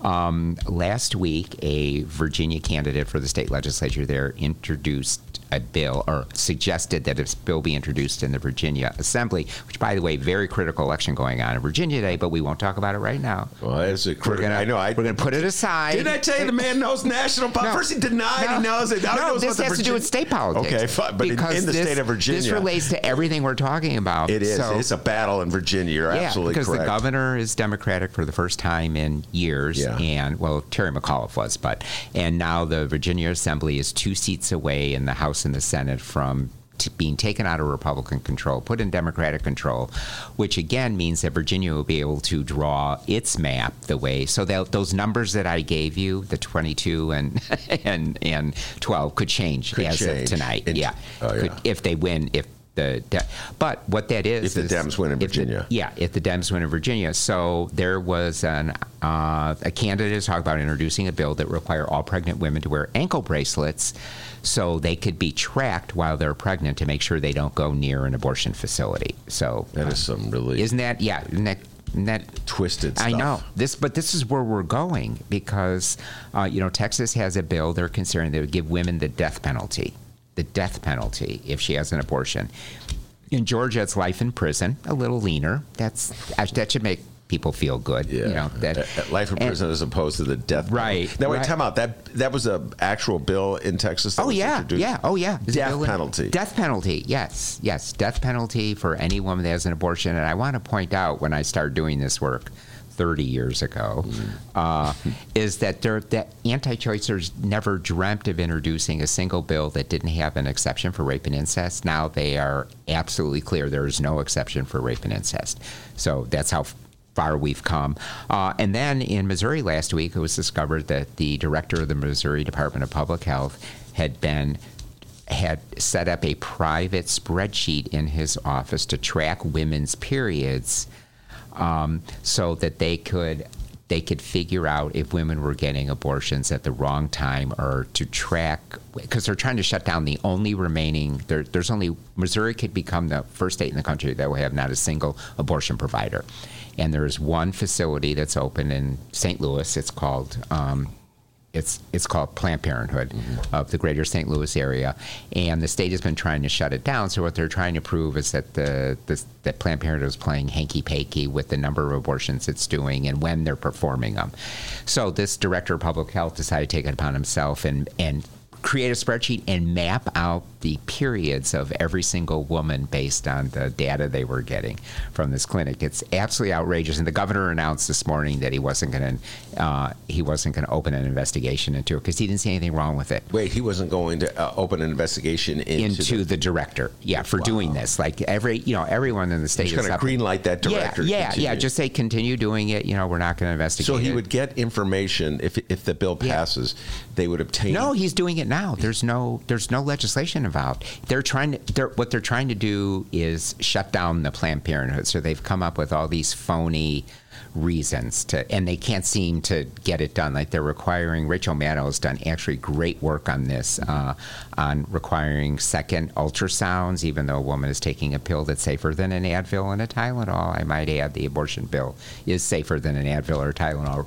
requiring uh, two ultrasounds uh, and two uh, exams before the woman can get an abortion. So they're they're loading in all these requirements and all these regulations and then accusing the Planned Parenthood of violating, even though they're going along with them and they're not even medically indicated and they're medically offensive.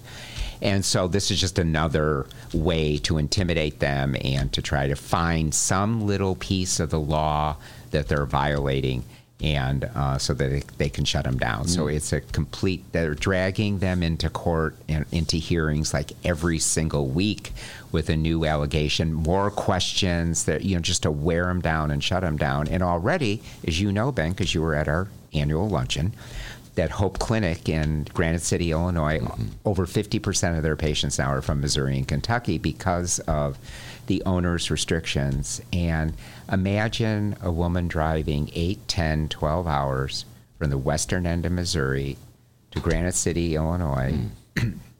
to take a pill that's safer than an Advil or a Tylenol. That's where we are, folks. And why Illinois is so important and why it's critical that people be involved in this 2020 election and focus. I know everyone wants to focus on, you know, the the orange one in the White House and the congressional races, but we really need to pay attention to what's going on in the in the state and with our state representatives and senators because um, they they it's not just about women in Illinois now. It's about the the um, the abortion providers in Chicago are reporting close to 50% of their patients are from Indiana now. So we we are here for millions and millions of women in the Midwest between the two coasts. And so we have a greater responsibility than we've ever had. And, and while I'm on the subject of bad laws, um, we have one more. Um, the HB 40 got rid of the restriction on Medicaid funding for uh, low income women, as well as getting rid of the trigger language that said the day that Roe v. Wade was overturned, abortion would become illegal in Illinois. Um, and then the Reproductive Health Act, which passed just a few months ago, got rid of all the enjoined laws from ni- from the 1970s that said a married woman needed her husband's written consent, that uh, birth control and IVF would basically be illegal, 24 hour waiting periods, misinformed consent. There was a whole litany of just laws that were enjoined by the ACLU. Uh, in a time when no one ever thought Roe v. Wade to be overturned. So they went into court in two seconds. A federal judge would enjoin them. They were still on the statutes, but they were enjoined. And our fear was when Roe v. Wade was overturned, Peter Breen or some other right winger would go into court and say, well, Roe's no longer standing. We want to move to lift all these injunctions. So all these horrible restrictions would have gone into effect had we not passed the Reproductive Health Act. Um, so now we're at trying to repeal one of the worst laws in the country, which is we require young women under the age of 18 to get uh, to notify their parents they're having an abortion. And on the face of it, it sounds pretty reasonable, doesn't it? Except when you consider that there are a small number of young women whose health and lives are at risk, and 70 over 70 percent of, of young women already involve a parent or an adult family member. But there's this there's this minority number of women who can't tell their parents because number one they don't live with them. Number two there's violence there's alcoholism. They saw their older sister thrown out of the house when she got pregnant. And it is so it's it's creating a very very dangerous unhealthy situation for these young women. And this law went into effect six years ago. It was passed in 95 but it was enjoined until six years ago. And there was never a problem before this law um, was passed. And so it's simply it has it serves no purpose other than to harass young women um, frightened them, and all the um, nurses and counselors and social workers and doctors that I've spoken to and other people have spoken to it says the most traumatizing part of of getting an abortion is the parental notice, the forced, dangerous parental notice piece, and it's not the actual medical procedure. Now, when you say pass at 95 and enjoin, what does that mean? That means that and it passed in 1995. The ACLU went to court and got it enjoined, and then the injunction was lifted in uh, six years ago. I hope I have my math right. Someone will, injunction lifted by a judge? Yeah, by the Illinois Supreme Court. Yeah. So they ruled against the injunction. Yeah. So uh, yes. And so they exposed uh, the, the yeah. citizens. So of then Illinois it went it went into effect, and uh, then teenagers had to get there, and and the provision of the law, which is is I, I hate to call it a fraud because it um, it it's it's one outlet outlet that is shameful that allows some teenagers to get around the parental notice thing, which is they can go to court and ask for a waiver. Hmm. So a young woman has to find her way to the Daley Center. She had the ACLU has set up a judicial bypass project, um, which is on their website for anyone listening and wants to know more about it and wants to either volunteer or, or a young woman out there who's listening. Make sure all your friends know about it if it if if needed, and um, it allows the teenager to go to court and in front of a judge ask for the by the the notice to be waived uh, because she's proved that she's mature enough to um, uh, to have to make the decision to have an abortion. And the insanity, the the inherent insanity about all of this is by saying no to her. You're saying you're not mature enough to make the decision to have an abortion, but guess what? You're mature enough to be a parent. Have a good life. I mean, it's so insane. It, the, the ridiculousness of it. The greatest responsibility in the world is parenthood. Yes. You, you know, the I know the most prepared people I know. I mean, and to force a young woman who falls to her knees in a judge's chamber, crying and say, "I can't take care of myself. Please don't me. Please don't force me." To have a baby, no. and we're going to tell her, "Oh no, no, we're no, sure, go, go ahead with it. We that doesn't mean anything to us. This is so insane, and it kills me that there are some state representatives and senators who should know better, who have have totally misunderstood the you know the politics of this. There's there's somehow there's this mythical group of anti-choice people out there that if you voted for the RHA and you voted to um, for the HB 40, and now if you just throw this little crumb of parental notice and either don't vote for it, they're going to say, "Oh, we love you and we're going to vote for you," when in fact they've never voted for any pro-choice candidate. They never will, in all of their campaign literature. I see every piece of mail that the anti-choicers send out.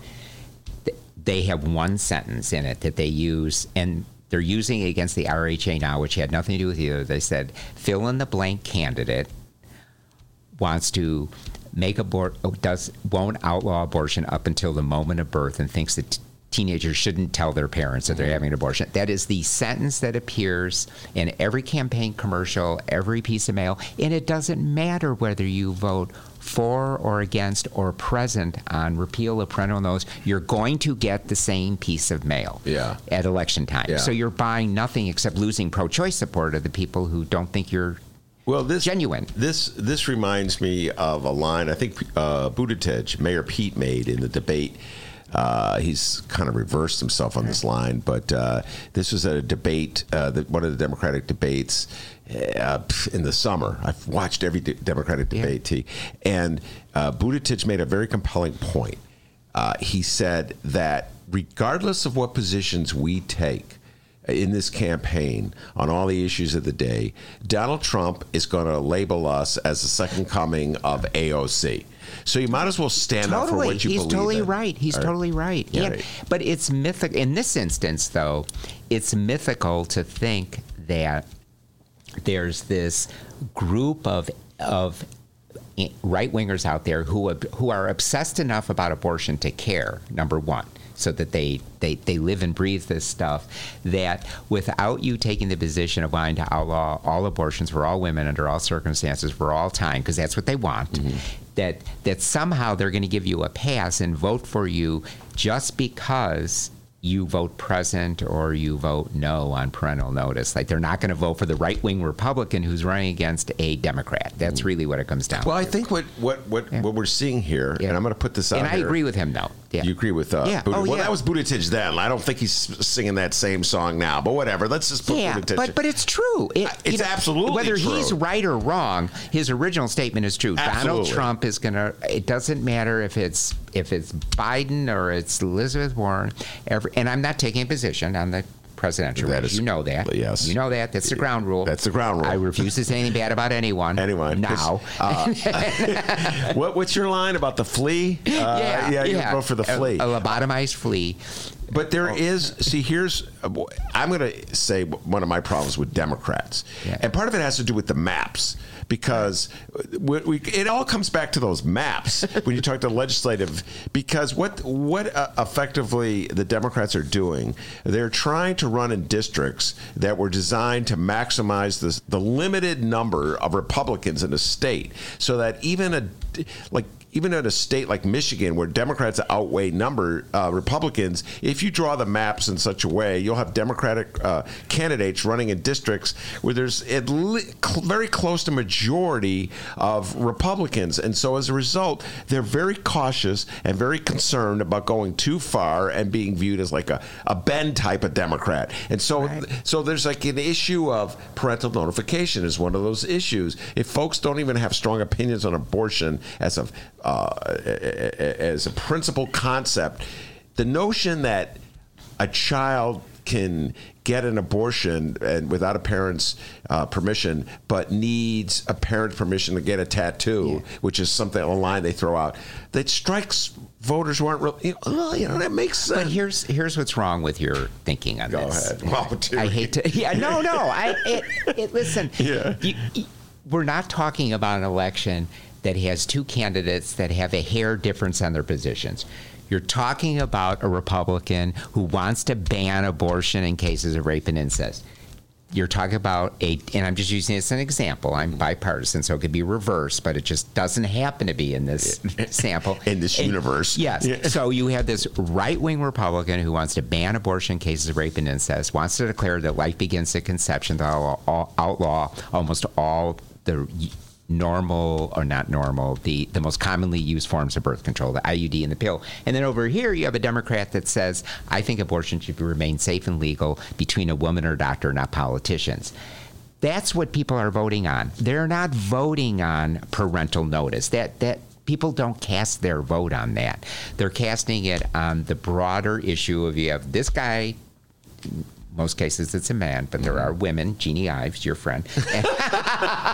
I'm sorry. you had to do that. You had to go there.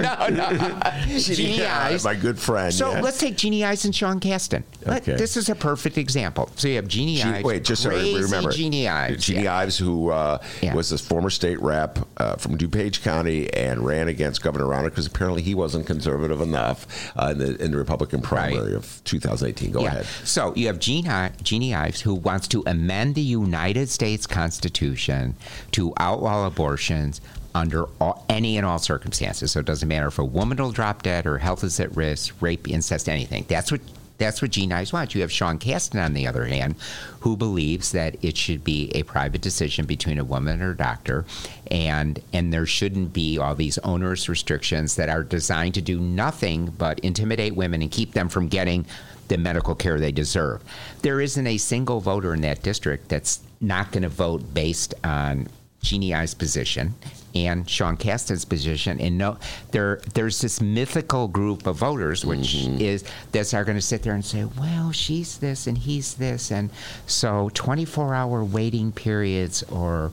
A doctor has to lie to a woman about um, whether she'll get breast cancer, she'll get an abortion, or sh- this one thinks that a teenager that's been raped by her father shouldn't have to tell her parents that she's getting an abortion. No one's thinking, you know, going to your on the the average voter is voting on the the universal position of these two candidates, and that's why I talk about the phantom voter that somehow people imagine exists in the middle there. Um, the middle is called roadkill politically. Either you're on this side and you believe abortion's a private medical decision between a woman or doctor, and that every woman deserves to have access to that health care, or you want it outlawed completely. Those that's the environment we're in on the two positions. All right, now listen. I happen to be a big believer uh, that parental notification uh, is absurd in this uh, situation. And uh, so, what I don't understand, this is what I was sort of getting at earlier. Why does it still exist in the state of Illinois, uh, even the, in the aftermath of HB 40, which is such a controversial uh, uh, reproductive rights bill? Uh, well, it wasn't, but go ahead. Well, I mean, it was it was very controversial the, way it played out. Uh, Well, you- Governor Rauner made it controversial. We didn't. Yeah. Okay, I didn't Yeah. say you did. Okay. Uh, did not say you made it controversial, but it was a controversial uh, I was uh, an angel in the whole Yes, you were Angel Terry. Uh, don't call me Angel. Oh God, I was just thinking that song. It went through my head. You know? When you said Angel, just popped in. I could Yeah, not resist. yeah. I can't help singing some bursting into song, Terry. Uh, so anyway, so He's HB, four, yeah, HB 40 was. I burst into song. I just-. I mean, that's the gayest thing I've ever seen in my life. uh, bursting into song.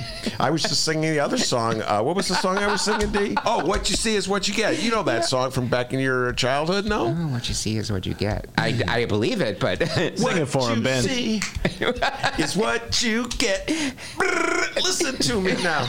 Like that? Yeah, some I people are made of plastic. Some people are made of wood. You don't know that song from back in the day? No, uh, the Dramatics. Anyway, focus, Ben, focus. So what I don't understand is why uh, do we still have this parental notification monstrosity in the state of Illinois if we passed HB 40? because it had HB 40 had nothing to do with it. Explain. HB, yeah. The- so there's two pieces. HB 40, the Reproductive Health Act. The HB 40 just did two things. Well, actually three. It got rid of the prohibition on Medicaid funding for low-income women. There was another law that said that state employees couldn't get abortion care under their health insurance. That went away and got rid of the trigger law. It mentioned nothing about parental notice. And the Reproductive Health Act repealed all of those laws from 1977, but did not repeal the um, the Parental Notice of Abortion Act. We made the decision to do that as a separate uh, as a separate bill. I see. And, Yeah. and and it was the decision to do that because there were so many middle road Democrats. I'm scared to run on this. Is that what? No, the- well, we were trying. Well, understand what was going on. We were, you know, um, what's Kavanaugh just got appointed to the court. We're Mm-hmm. looking at this at Roe v. Wade being overturned, and we decided getting rid of those laws that were currently enjoined was absolutely critical, and we wanted to focus on that first, and then considering parental notice was an active bill, we would treat that separately.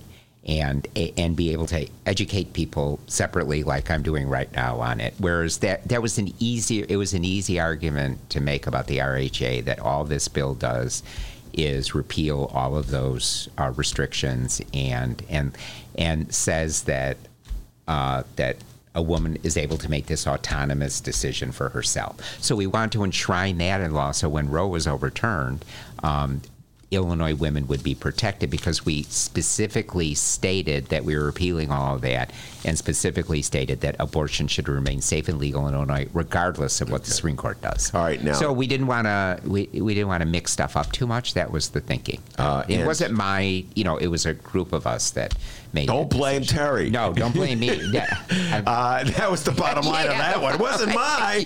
Uh, so, a parental notification. When will this be coming for a vote? Or? Uh, we we would like it to come for a vote next week in veto session. We're working on the roll call right now, and there's a Senate bill and there's a House bill. And I would encourage everyone here, in addition to going to the Personal PAC website um, to check us out, but um, to call your state representative and state senator. Do you have a bill number? Today. Um, I don't have it with me, but wait, I'm going to go go to our website, and at the top there's a Personal link PAC. that says personalpac.org. Um, and I know everyone's so proud of me. I didn't say www. Um, personalpac.org. But go to the uh, contact your legislator. We have this great click to call uh, feature now. The bill numbers will come up, a picture and the phone number and email in the Twitter account of your state rep and state center. I did it this morning just to check it out, make sure it was working. And all you have to do is all the information's there. You can send an email, you can call. I would encourage everyone to pick up the phone and call. All you have to do is leave a message generically. I'm calling, give your address so they know you're a constituent. It's really important because legislators only care about people that, you know, live and vote in their district. And say, It's that sounds so cool, cr- cold the way it's said it, but it's true. It's yes, true. yeah, It's yeah. true. I mean, you well, know- I would take only out and say primarily. How about that? No, no. I only mean, okay. Yeah, I mean, Kelly Cassidy gets hundreds of phone calls from people in Southern Illinois saying she wants to take away their guns. Do you think she cares? Yeah, it's a valid point. Unless, yeah, you Yeah. valid point. I mean, uh, know, is she the sponsor of this bill? No, she's not, but she's a co-sponsor, I believe. I gotcha. The sponsor in the House is uh, State Representative Chris Welch. Mm, Wonderful. and then in the Senate, it's uh, State Senator Elgie Sims. Okay.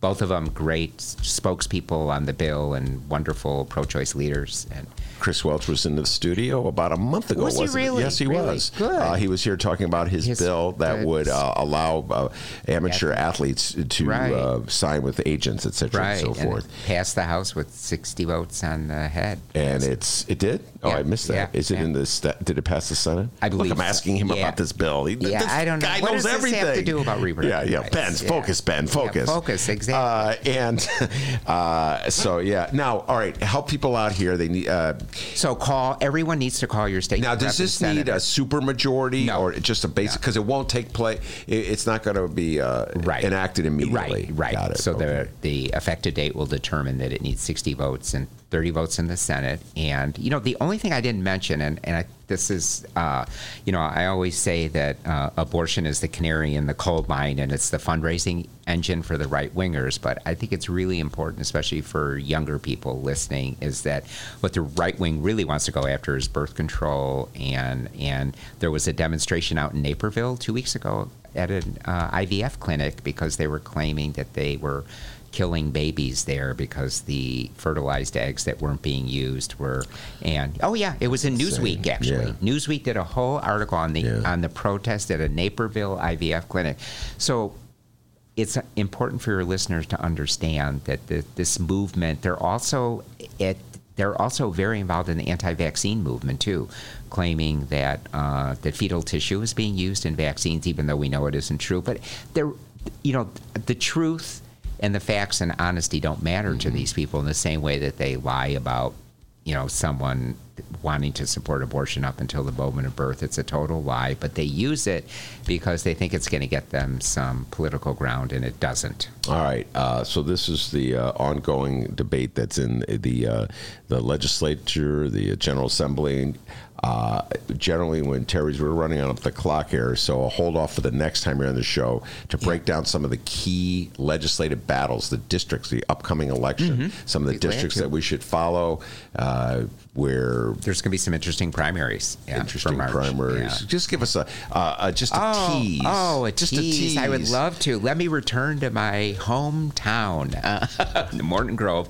Uh, State Representative uh, Kalish, who um, told everyone he uh, took Lou Lang's place, so that's Skokie, Lincolnwood, the 50th Ward of Chicago, and uh, and Morton Grove, Mm-hmm. and parts of Morton Grove, and told everyone that he was voting for the Reproductive Health Act, and he turned around and voted president. And uh, he also, oh, I don't know, he sits on the committee to decide um, what the uh, what the cost of insulin will be. You know, the bill to cap the monthly cost of insulin at 100 hours as opposed to 300 or 500 or 800. And um, he is telling people that he um, he's not sure where he stands on the bill, and it just so happens that Thursday night, Friday morning, he took a three thousand dollar check from Big Pharma. So, um, yeah, he's uh, what a guy, you know. and then he, and then he, uh, he was carrying a bill that would uh, not allow uh, conceal and carry in houses of worship, temples, mosques, churches. And when the NRA came to him and said they didn't like the bill, guess what? He buried it, never called it for a vote. So that race is really important. That's in the Skokie area, Morton Grove, 50th Ward, um, and Denise uh, Wang Stoneback is the Democratic challenger to him. It's a Democratic primary. This guy um, uh, wrote checks to Scott Walk. Kalish wrote checks to Scott Walker and to Peter Roskam and organized uh, a group of people um, to support John McCain. So he's against Barack Obama. So Democrats in that district, 16th House district, need to. Uh, need to make sure they, they become informed, get involved with Denise's campaign, and make sure that State Representative Kalish is given the door. He is he's, he's not even a Democrat. I don't even call him a progressive Democrat. He's a he's a Republican in sheep's clothing. So that's the needs 16th. to go. Yeah, yeah. Uh, and yeah. there will be others. You know, Yeah. there'll be other races, but Well- that's the big one right now. And in terms of the Democratic primary. Right. I, yeah, I was just walking down the street in West Rogers Park and I saw uh, one of Denise's Oh, signs. It was good, on my good. top of my Yeah, mind. yeah. yeah. All right, Terry Cosgrove, Personal PAC. That's personal, P E R S O N A L. That kind of personal Yeah. pack, P A C. dot org.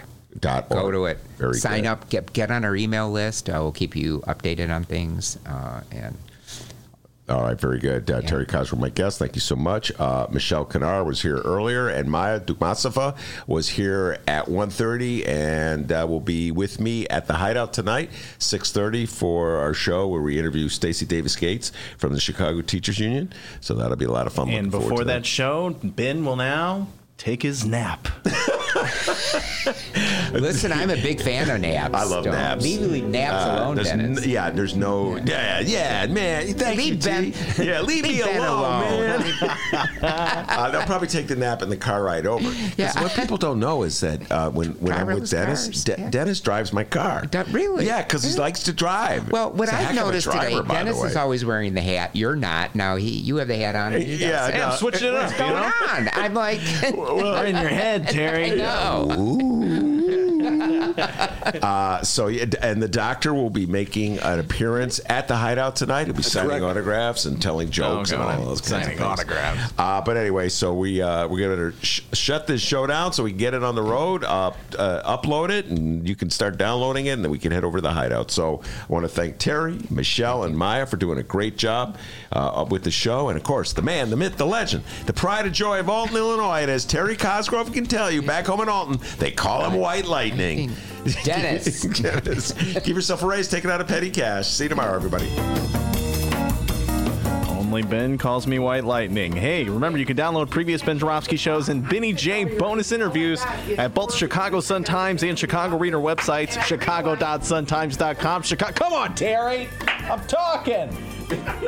Chicago.suntimes.com, ChicagoReader.com, and wherever else you download your favorite podcast. Correct. Live streamers. Wait, downloaders. You know we live stream this program. I'll get it right. That's true. Tuesdays through Fridays, 1 until 3 p.m. Central Time, and way to go, us. We've gone four days in a row without any glitches. It's awesome. Oh, Ben's fixing our clock. Yeah. That's good. Sitting here going. Okay, well, we're still on here. Hey, we'll see you tomorrow, everybody.